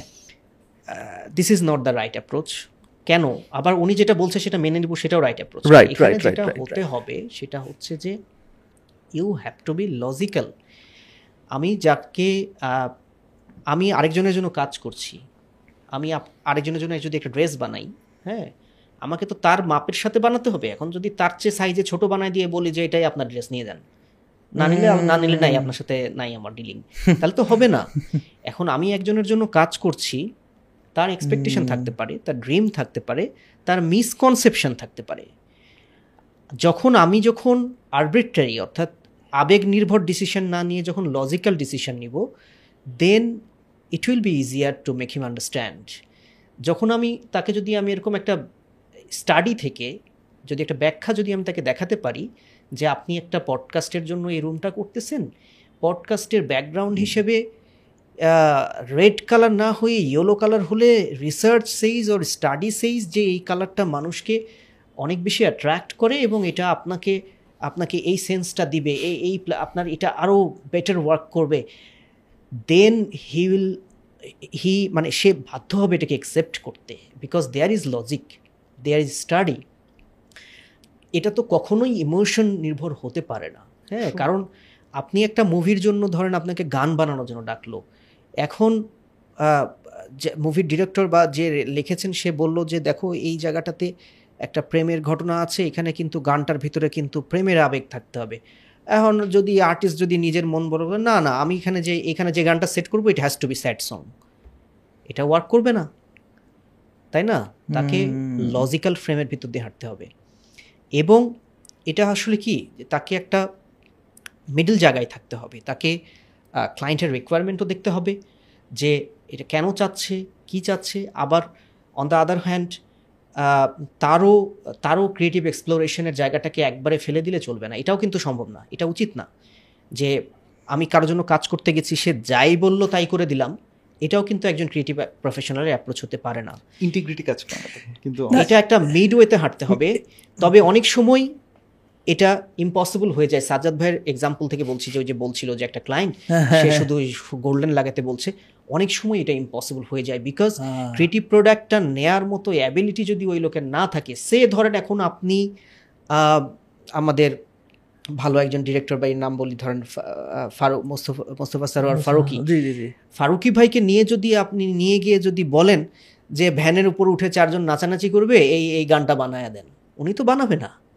ওনার একটা স্ট্যান্ডার্ড আছে। স্ট্যান্ডার্ড আছে। সো এইখানে এই জায়গাটা ছাড়তে পারি। ব্র্যান্ড হ্যাঁ। ইমেজটা না না এখানে এখানে একটা ব্যাপার আছে যে কি আমার আমি কতটুকু ছাড়তে পারব? কারণ আমরা অনেক সময় কোলাবোরেশন করি ডিফারেন্ট ব্র্যান্ডসের সাথে কোলাবোরেশন করি। সো অনেক সময় মানে আই ট্রাই টু কেয়ার মানে আমি খুব বেশি সিম্প্যাথেটিক অথবা এমপ্যাথ মানে I care for the brands I work with because আমার কাছে মনে হয় ওই জায়গায় একটা রহমত থাকা দরকার একটা বরকত থাকা দরকার। মানে এই জন্য আমি যার সাথে কাজ করি আমি একদম খোলামেলা ভাবে বলি অনেক বলে এত কেয়ার করার দরকার কি? দরকার তো নয় তো ক্লায়েন্ট ক্লায়েন্ট কিন্তু আমার ওটা ন্যাচারালি চলে আসে। আমি অনেক জায়গায় নিজে যেচে পড়ে যে বলি যে ভাইয়া আপনি এভাবে না করে এইভাবে করলে আমার মনে হয় বেটার হবে। আমি দেখছি এবং আমি তোর এটা করতেও দেখছি। তোর even maybe I have introduce some brands for your Oh, sponsor আমি দেখছি যে তোর বলার দরকার ছিল না কিন্তু তুই খেটে খেটে বলে বলে কারণ আমার কাছে খুব খারাপ লাগে। আমি আমি একদম মানে আউট অফ কি বলব লাভ আমি এটা এমনই আমি আমি এভাবে বলি যে এটা ভাইয়া, নেচার যে এটা আমার নেচার যে আপনি ইনভেস্ট মানে ও- ওর ভেতর বিজনেসম্যানটা কাজ করা শুরু করে যে হ্যাঁ, হ্যাঁ। আপনি আমার সাথে কাজ করতেছেন এটা তো একটা ইনভেস্টমেন্ট না না ব্রো। ব্যাপারটা এটা না আমার মধ্যে হিউম্যান নেচার কাজ করে। বিজনেস নেচার কাজ করে তো আমি তো কেয়ারই করব না ওর ব্যাপারে নো নো নো এটা বলি আমাকে আমাকে একটা আমাকে অনেকে বলে যে কি ভাই কাজ যদি খুব ভালো হয় তাহলে কি সে আমার টাকা বাড়িয়ে দিবে? না বন্ধু আমি বলি বিজনেসের অর্থ তো এইটা না যে আমি একা গেইন করব। বিজনেসের অর্থ এইটা যে আমার ক্লায়েন্ট বেটার সার্ভিস পাইবে অ্যাড করি নাফিস ভাইয়ের সাথে। আপনি বললেন না যে টাকা বাড়াই দিব ওই পয়েন্টে বলি। হ্যাঁ। টাকা হয়তো বাড়ায় দিবে না কিন্তু সে যদি খুব ভালো কাজ করে তার কিন্তু একটা এক্সপোজার তৈরি হবে। সে আরও দশটা টাকা বাড়ায় দেওয়ার মতো আরও দশটা লোককে ওইটা দেখে আরও দশটা মানুষ আসবে এটাই ক্রিয়েটিভিটির নিয়ম যে আমি একটা জায়গা থেকে ভালো কাজ আমাকে করে যেতে হবে। বাট আমার আমার থটসটা কিন্তু থটটা ওইটা না। আমি কীভাবে চিন্তা করি জানেন? ওইটাও না যে দশজন আসবে। আমার থট হতে ভালো কিছু করতে হবে। করতে হবে। মানে এটা এটা থাকা উচিত যে ভালো কাজ করব। হ্যাঁ ওটা তো ওই যে আপনি বলেন না এটা হচ্ছে বাই প্রোডাক্ট কষ্ট করব আমি তো কথা বলছি। মানি হইতেছে by by product obviously by product বা অনেক কিছু আছে byproduct obviously obviously I do agree so এইখানে আমি আপনি যেটা বলেন যে এটা টু ওয়ে রিলেশনশিপ এবং মিড ওয়েতে থাকতে হবে। রাইট আমি আমার মতো না ভাই আপনি যদি এরকম না বলেন আমি না না। চলবে না। আবার ওদিকে ক্লায়েন্টও যদি বলে যে যে না আমি যেমনি বলতেছি এমনিই করেন। এই এটাও- এটাও work করা। যাবে না। আমার কাছে আমার কাছে দারুণ একটা এক্সাম্পল আছে। তবে আমি এখানে বলব এখানে এটা সবচেয়ে হতে বড় হবে win win situation win win situation creativity মানে ক্রিয়েটিভিটি ওয়াইজ আমরা এখানে সবচেয়ে বেশি দরকার হচ্ছে কমিউনিকেশন স্কিলটা ইম্পর্টেন্ট আপনি যেরকম বললেন না তাকে কনভিন্স করা উচিত ইয়া দিয়ে। এখন আহ, মানে ক্লায়েন্ট যদি স্ট্যাটিস্টিক্স দেখে বোঝার মতো লোক হয় তাহলে তাকে সেটা দিয়ে দেখাবে। কাউকে যদি ওই আবেগ দিয়ে দেখাইতে হয় আবেগ দিয়ে দেখাবে। I know I know graphics designer যে মানে আরও অনেকগুলো ক্রিয়েটিভ সেক্টরে সে কাজ করে। এই লোকটা মোটামুটি যে কয়টা লোগো ডিজাইন করবে তার ক্লায়েন্ট এগুলো খাবেই। আচ্ছা। এখন আপনি বলতে পারেন এটা তো কেমনে হয়? সে এত ভালো ডিজাইনার যে তার সবাই ম্যাসমারাইজড হয়ে নিয়ে নেয়। হ্যাঁ। ব্যাপারটা এরকম না। তার একটা কমন প্যাটার্ন আমি ফলো করি। সেটা হচ্ছে কি সে আপনি একটা কোনো একটা কিছুর জন্য লোগো দিতে বললেন অথবা কোনো একটা ডিজাইন দিতে বললেন সে আপনার হাতে অপশনস দিবে অলওয়েজ আচ্ছা। সে আপনাকে একটা বানায় দেখাবে না। সে আপনাকে তিনটা বানায় দেখাবে। হ্যাঁ এটা একটা অ্যাপ্রোচ হতে পারে। এইবার মজার ব্যাপারটা আমি বলি এই তিনটার মধ্যে আপনার একটা পছন্দ হবে। হলো? আপনি সেটা নিয়ে ফেললেন। হ্যাঁ। এবং বিশ্বাস করেন ও জানে যে কোনটা আপনাকে পছন্দ করাইতে হবে। বাকি দুইটা ও এমন ভাবে ডিজাইন করে হি ও ট্র্যাপ করে বলব না he knows how to make you love that আপনি ওই দুইটাও এমন ভাবে ট্রিগার করবে একটার ফন্ট খেলে আরেকটার মধ্যে ডিজাইনের আরে কি চালাকি এটা। আরে আমি ওর নাম বল- বলতেছি না। ও একটা জিনিস এবং এইটা আমি একটা কথা বলি, আমি Yes. graphic আচ্ছা আমি জানি না শুনতে পারছি কিনা অডিয়েন্স মানে আমাদের যে সিনেমাটোগ্রাফার ওইও একটা গ্রাফিক ডিজাইনার হি কনফেস করছে যে ওই করে তো তো এগুলো কিন্তু ওরা বলে না। ওরা বলে না এটা হইতে হয় এটা হইতে হয়। মানে এটা কিন্তু বিরক্ত থেকে করে সেটা না। এক্স্যাক্টলি ব্যাপারটা এটা হইতে পারে। You you will have to understand যে একটা জায়গায় এসে তো মানে আমাকেও ওই কমিউনিকেশন স্কিলটা দাঁড় করাইতে হয় যে এই জায়গায় গিয়ে সামনের মানুষটা আশ্বস্ত হবে। কারণ আমাকে একটা আমাকে একটা আমি একটা শার্ট পরে বের হচ্ছি একজনের কথা শুনে কিন্তু সারাক্ষণ আমার ভেতরে একটু খুঁতখুঁতে হচ্ছে আমার তো ভালো লাগবে না। একটা স্যাটিসফ্যাকশন দরকার নিজের মেন্টাল একটা স্যাটিসফ্যাকশন দ্যাটস ভেরি ইন্টারেস্টিং এবং he does it every time মানে and it works every time every time মাশাআল্লাহ নেক্সট তুমি করো না। হ্যাঁ। And it works every time হ্যাঁ, এটা তো করতে হয়। আদারওয়াইজ আমি যখন একটা অপশন দেই সবসময় ওটা রিজেক্ট করবে। ভাই আপনি করেন না কীরকম? না, না ভাইয়াদের ভাইয়াদের কাজের তার একটা ডিজাইন দরকার no no no no no ভাইয়া একটা থ্রি ডিজাইন ওয়ার্ক করে দিল ইন্টেরিয়রের ওইটার একটার জন্যই যে এক্সপেন্স যায়। We we don't give. Options কারণ হ্যাঁ আমাদের একটা প্রোডাক্ট তৈরি করতে তিন মাস সময় লাগে সো ভাই ইন্টেরিয়রের তার রেন্ডার একটা মারতে যে পরিমাণ সময় লাগবে ততক্ষণে একটা লোগো ডিজাইন অপশন দিতে পারব না। আর আমি যদি এক একটা সেক্টরে এক এক রকম ব্যাপারটা। লোগোর ক্ষেত্রে এটা হতে পারে ইলাস্ট্রেশনের ক্ষেত্রে হতে পারে বাট আর্কিটেকচারে এটা রাইট রাইট রাইট খুব রাইট কঠিন। ওই স্কেপটা না বুঝতে পারতেছি বুঝতে পারতেছি। কিন্তু ওই যে যেটা বললাম যে আমার যেখানে ডিসিশনগুলো থাকে লজিক্যাল আমার কোনো না কোনো লজিক থেকে কোনো না কোনো অ্যানালাইসিস থেকে আমার ডিসিশনগুলো আসছে ডিজাইনের তখন আহ, এটা মানতেই হবে কিছু করার নাই। The way we are seeing you আমি জানি না মানে আপনি কোনো কিছু পিচ করলে that would be pretty convincing আমি মোটামুটি মানে থাকে না এই ইয়া ইয়া ভাইয়ের সাথে কি নাম? কামরুল হাসান ভাই। হ্যাঁ। কামরুল হাসান ভাইয়ের একটা কথা বলছিল যে আপনি একটা কিছু বিক্রি করতেছেন হ্যাঁ, একজনের কাছে হ্যাঁ, তো হ্যাঁ। তিনি তিনি সেই প্রোডাক্টটা আপনার কাছ থেকে কিনলো না। এর মানে তো এই না যে তিনি এই প্রোডাক্টটা আর কিনবে কারও না। কাছ থেকে কিনবে না। কিনবে। কারও না কারও কাছ থেকে কাছ কিনবে। কাছ এর পেছনে মানে প্রোডাক্ট সেল হবে কি হবে না এর অন্যতম রিজন হবে হচ্ছে আপনি নিজে। ক্লায়েন্ট আপনাকে পছন্দ করল কি করল না? So the personality I am seeing. আলহামদুলিল্লাহ ইউ মানে people might no wonder like to showcase. মানে exactly showcase yes so people would love to work with you I believe না, না, আহ, হ্যাঁ এটা এটা এমনি আহ, হচ্ছে আমরা যে কাজগুলো করছি ওই যে যে প্রসঙ্গে আমরা ক্রিয়েটিভিটি ক্রিয়েটিভিটি নিয়ে কথা বলতে গিয়ে যে জায়গায় আসলাম যে আমরা করি না অনেক কাজ যেটা নাফিস ভাই বলছিলেন যে সে করেই না পছন্দ হচ্ছে না করেই না। হ্যাঁ এরকম তো আমাদেরও আছে আমরাও যে কোনো কাজ করতে গেলে আমরা আগে যার জন্য কাজ করব দ্যাট মিন ক্লায়েন্ট তার সাথে আমরা বসি তার সাথে আমরা অনেক সময় নিয়ে শুনি বুঝি সে কোন রেঞ্জ পর্যন্ত যেতে চায় তার অ্যাবিলিটি কতটুকু সে আসলে কি চায় এবং সে আদৌ যেটা দিব সেটা এক্সিকিউট করতে পারবে কিনা সব বিষয় আসলে আগে আমরা বুঝি কনভারসেশন থেকে জানি দেন উই ডিসাইড যে এই কাজটাকে আমরা মুভ ফরওয়ার্ড করব কি করব না। অনেক প্রজেক্ট আমরা রিজেক্ট করি। অনেক প্রজেক্টই আমরা রিজেক্ট করি। অনেক স্ট্যান্ড পয়েন্ট আছে এত কিছু তো আর আলাপ করা যায় না. তো অনেক পয়েন্ট থেকে অনেক সময় আমরা রিজেক্ট করি। এবং এটাও একজন ক্রিয়েটিভ প্রফেশনালের এই সাহসটুকু অনেক সময় থাকতে হবে। আমি পজিটিভ থাকতে বলেছি দ্যাট ইজ ওকে যে আমি বলেছি যে হ্যাঁ ট্রাই টু বি পজিটিভ সবসময় চে- চেষ্টা করতে হবে কাজটা করার জন্য। কিন্তু কিছু কিছু জায়গা আছে ইম্পসিবল সেখানে আবার নিজের. সব কিছু নিজের সব কিছুকে ধ্বংস করে দিয়ে সেখানে কাজ করা যাবে না। এখন আপ- আপনার কাছে কি মনে হয় যে কি ক্রিয়েটিভিটি ইজ সামথিং যেটা কিনা একটা এটা ইনবর্ন মানে আমি জন্মের পর এটা বাই ডিফল্ট আসে নাকি এটা it can be acquired it can be both দুটোই হতে পারে। দুটোই হতে পারে। যেমন আমি আমি একটা নিজের এক্সাম্পল থেকেই বলি। আর্কিটেকচারে পড়ার ইচ্ছা আমার আগে থেকেই ছিল। আমার ছোটোবেলা থেকেই একটা প্যাশন কাজ করতো এই সেক্টরের প্রতি। কিন্তু আর্কিটেকচারে যখন ভর্তি হয়েছি ইটস নট লাইকলি যে আর্কিটেকচারে যে কাজগুলো পারতে হয় যেমন আর্কিটেকচারে অনেক ধরনের জিওমেট্রিক্যাল ওয়ার্ক আছে অনেক ধরনের জিওমেট্রি ম্যাথমেটিক্স অ্যানালাইসিস অনেক কিছু আছে। আবার ফ্রি হ্যান্ড স্কেচিংও আর্কিটেকচারের একটা খুবই দারুণ একটা পার্ট যারা ভালো প্র্যাকটিস করেন যারা প্র্যাকটিসিং ভালো আর্কিটেক্ট এটা অনেক সময় খোলা হাতে ফ্রি হ্যান্ডে আঁকেন হ্যাঁ। তো আমার যেমন শুরুতে একদম initially when I get into architecture যখন পড়তে শুরু করলাম তখন আমার স্কেচিং স্কিলটা ছিল না। বাট আই হ্যাভ ডেভেলপড এবং এখন যেটা হয়েছে ওটা কিন্তু আমি ডেভেলপ করেছি। আমার আমি হ্যাঁ আমি পেইন্ট করতে পারতাম কিন্তু ফ্রি হ্যান্ড স্কেচিংটা আমার ওই সময় অত ভালো ছিল না। But are tried it out এটা ওয়ার্ক শিখে শেখা গেছে শিখে ফেলেছি। এখন এখন দেখা যাচ্ছে ফ্রি হ্যান্ড স্কেচ আমি করি এবং ইনফ্যাক্ট এখন আমি ফ্রি হ্যান্ড স্কেচই করি আমি সফটওয়্যারে বসিই না। আমার টিম ওয়ার্ক ইন সফটওয়্যারস আমি সফটওয়্যারে বসি না।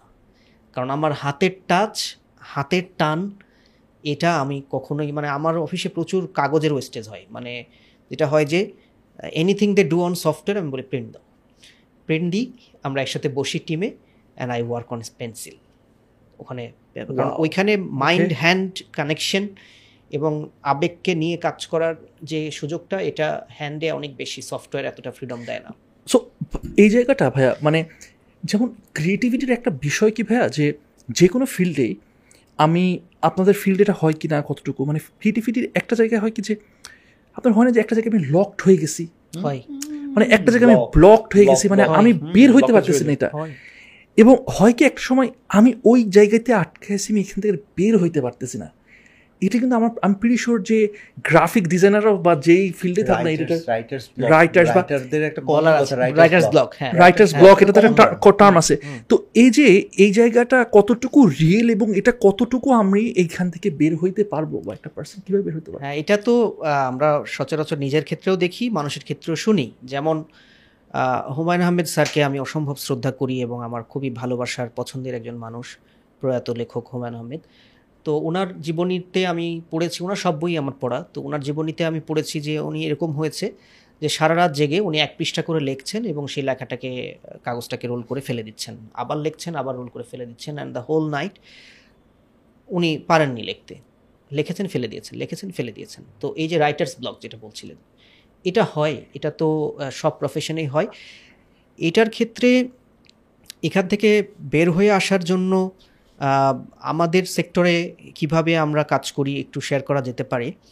স্টুডেন্ট লাইফে কীভাবে কাজ করতো সেটা একটু বলি। এই ঘটনাটা আমাদের ক্লাসে আমরা যখন শিক্ষার্থী ছিলাম, আমাদের শিক্ষকরা যখন পরম ভালোবাসায় আমাদেরকে যখন পড়িয়েছেন, শিখিয়েছেন তখন এই ঘটনাটা, তখন কীভাবে ব্লক থেকে বের হইতাম? সেটা হচ্ছে যে আমি হয়তো ফার্স্ট ইয়ার একটা ফার্স্ট গো একটা ডিজাইন করে নিয়ে গেছি। এখন স্যার যতই বলছে যে এটা এভাবে হবে না, এভাবে ঘোরাও। এটাকে এইভাবে করো, এভাবে করো, আমি আর ওটাতে সরাইতে পারি না। মানে করেছি আর ওটা যাই করি, হালকা একটু চেঞ্জ করি মানে মেজরভাবে হাত দিতে। কারণ ওই যে যে কাজটার প্রতি ভালোবাসা থাকে তো আটকায় যায়। যে, এটা করেছি, ওটা রাখতেই হবে। এরকম কিছু বায়াসনেস বলে বায়াসনেস কাজ করে যে, এটাকে রাখতেই হবে। এটাকে চেঞ্জ করব না, এরকম কিছু বায়াসনেস ভিতরে ঢুকে যায়। আমাদের শিক্ষকরা করতো কি তারা আমাদের শেখানোর জন্য একটু রুট ছিল। কীরকম রুট ছিল? আমার শিক্ষক অনেকবার এমন করেছেন যে শিটটা যেখানে ড্রয়িং করে নিয়ে গেছি, সেটাকে ধরে এরকম করে টুকরা টুকরা করে আমার সামনে ছিঁড়ে মুসরায় ছুঁড়ে ফেলে দিয়েছে, যাও নতুন করে করে নিয়ে আসো ইভেন মডেলস আমাদের আর্কিটেকচার এরকম বিল্ডিংয়ের যে থ্রি মডেল তৈরি করতে হয়, আমরা অনেক সময় নিয়ে তৈরি করি। আমার জীবনে বহুবার আমার শিক্ষক আমার ওরকম তিন দিন, চার দিন ধরে কষ্ট করে বানানো মডেল যেগুলো রাফ মানে ফাইনাল না রাফ মডেলকে প্রিলির মডেলকে দেখা যাচ্ছে যে আমি ওই বায়াস হয়ে গেছি চেঞ্জ করছি না বা এক জায়গাতেই বারবার আছি, একটা পর্যায়ে গিয়ে উনি মডেলের ধরে ভেঙে মুসরায় ছুঁড়ে ফেলে দিয়েছে। অ্যান্ড এই ঘটনাটা যতবার ঘটেছে, ততবার ট্রিমেন্ডাসলি বিউটিফুল কাজ পরের বার বের হয়ে আসছে। তো এটা তো নিজের সাথে আবার পারা যায় না। এটা টিচার করে দিয়েছে। নিজের সাথে তো পারা যায় না। নিজে করেছি, নিজেরটা আবার ভেঙে চুরে ফেলে দিলাম। এটা তো পারা যায় না। কিন্তু কি পারা যায়? সেটা হচ্ছে যে একটা কথা বলা হয় বলা হয় যে criticism is the core to today's creativity criticism is the core to today's creativity কখনোই কনফিডেন্ট হওয়া যাবে না। কনফিডেন্স নিয়ে কাজ করতে হবে, কিন্তু অহংকারটা এভাবে করা যাবে না যে আমি যেটা করেছি এটাই সর্বসত্য, এটাই সর্বঠিক। এটা করা যাবে না। Always go for advices always go for discussions even with with other professional with other architects or even with from from the client যে কোনো কারোর সাথে আমি একটা কাজ করেছি, আমার কাছে যদি মনে হয় যে না, ভালো লাগছে না, আবার ফেলতেও পারছি না বা কোনো একটা জায়গায় লক হয়ে গেছি, এখান থেকে বের হতে পারছি না, একটা প্রবলেমকে জিয়ে রেখে সেটাকে নিয়ে আগানোর চেষ্টা করছি বারবার in that case go and talk to someone এই এই ফিল্ডে আমার চেয়ে ওস্তাদারও লোক আছে বা আমার সমসাময়িক আরও স্থপতি আছে। আমি তার সাথে কথা বলি, তার সাথে গল্প করি, তাকে দেখাই। তার পার্সপেক্টিভটা শুনি। মানুষ হয় কি, একটা ডিরেকশনে কাজ করতে করতে একটা ডিরেকশনে লক হয়ে যায়। যখন আরেকটা উইন্ডো ওপেন করে আরেকজন যাই তুমি তো এদিকে ভাবছ, এটা তো ভাবছ না। There is something like this তখন হয় কি আই ওপেনিং হয় উইন্ডো ওপেনিং হয়, তখন কাজে আবার কিছু ডাইভার্সিটি নিয়ে আসা যায় এবং প্রয়োজন হলে যদি মনে হয় যে I have to start from zero এই কাজটা আমার আরও কিছু দরকার ছিল, আমি ভুল অ্যাপ্রোচে ঢুকে গেছি, এই সাহসটুকুও থাকতে হবে। যে আই থ্রো ইট অফ এটাও আমরা করি।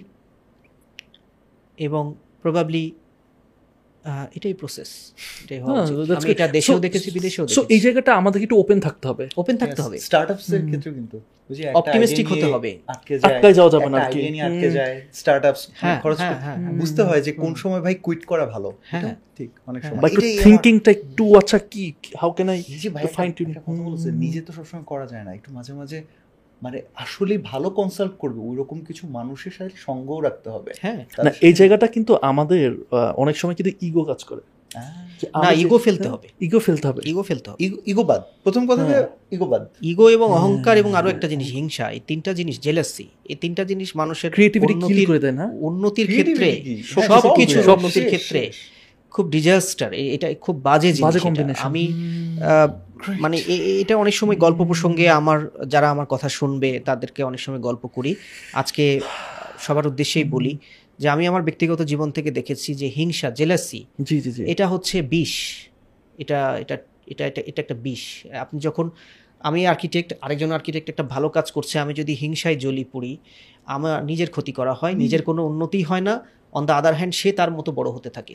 এটা লজিক্যাল রিজনিংটা কি? কারণ এটা হয়ে সবসময় হয় প্রফেশনাল জেলাসি এটা সবসময় হয়ে থাকে যেমন আমরা সবসময় ডিমিন করি যে অমুক প্রফেশন মানে অমুক খারাপ। সাপোজ আমি আর্কিটেক্ট আরেকজন আর্কিটেক্ট না ওর কাছে যায় না ওর খারাপ।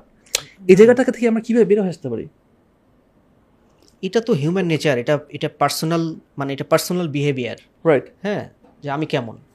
তো পার্সোনাল বিহেভিয়ারের জায়গা থেকে আমাকে এই জায়গাতে ব্রড মাইন্ডেড হতে হবে।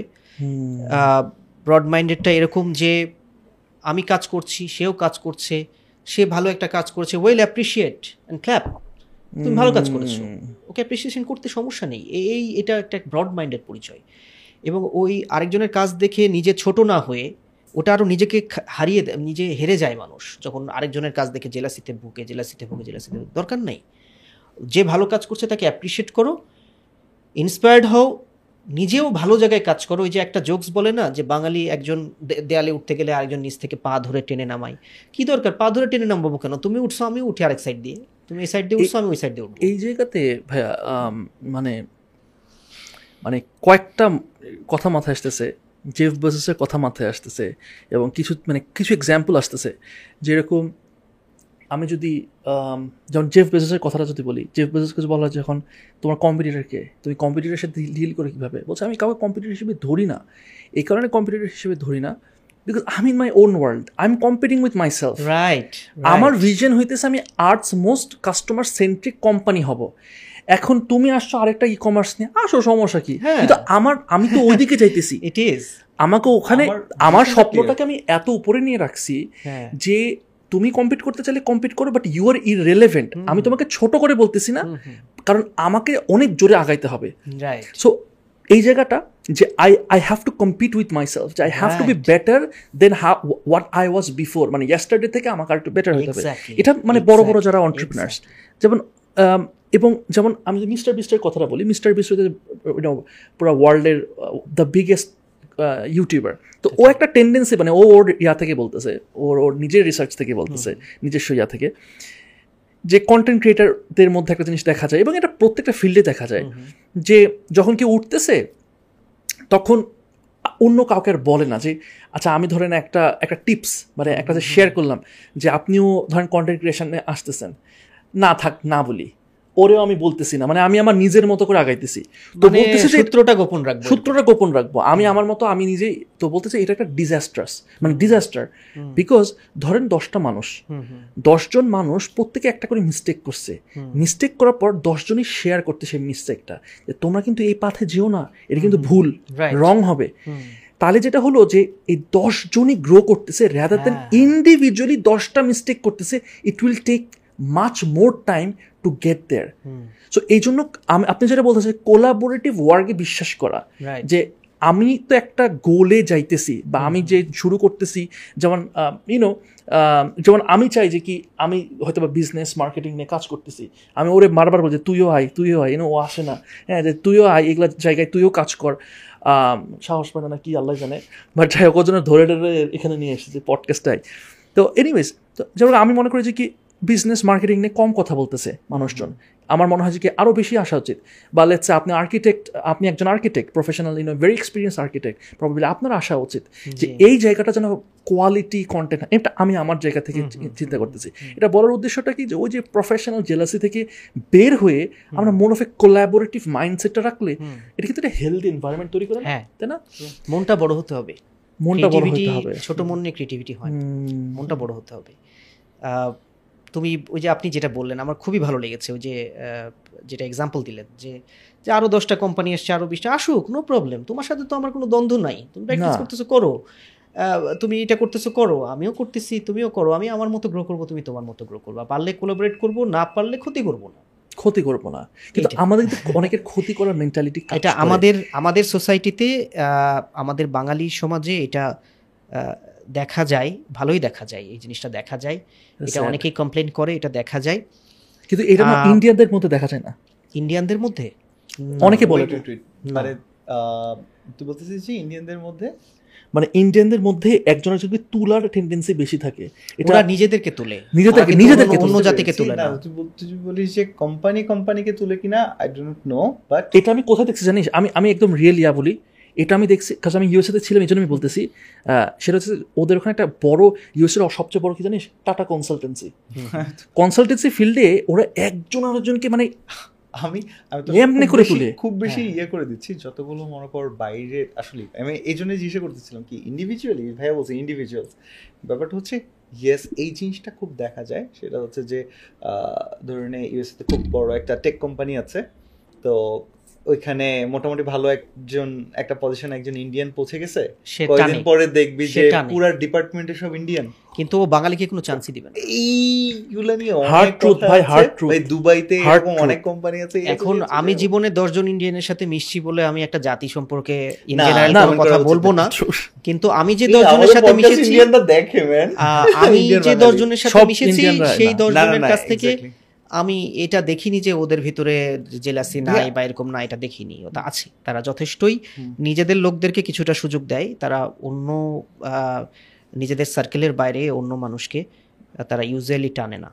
এইটা এটা মনে হয় দুইটা জিনিসের মানে প্রত্যেকটা জিনিসেরই তো একটা কি বলে ভালো দিক মন্দ দিক হয়ে আসে। তো কারোর জন্য এটা ভালো কেউ বলবে খারাপ। হ্যাঁ। সেটা হচ্ছে ন্যাশনালিজমের যে ব্যাপারটা এটা ভালো ইন্ডিয়ান এক্স্যাক্টলি ইন্ডিয়ানরা হ্যাঁ। যখন বলে যে ইন্ডিয়াতেও অ্যামাজন আছে হ্যাঁ। বাংলাদেশে অ্যামাজনের নাম শুনলে তো আমরা ভয় চুটি শেষ হয়ে যায় অন্টারপ্রেনার্সরা যে অ্যামাজন আসলে আমি দেখব বেচবো কিসে? হ্যাঁ হ্যাঁ। তাই না?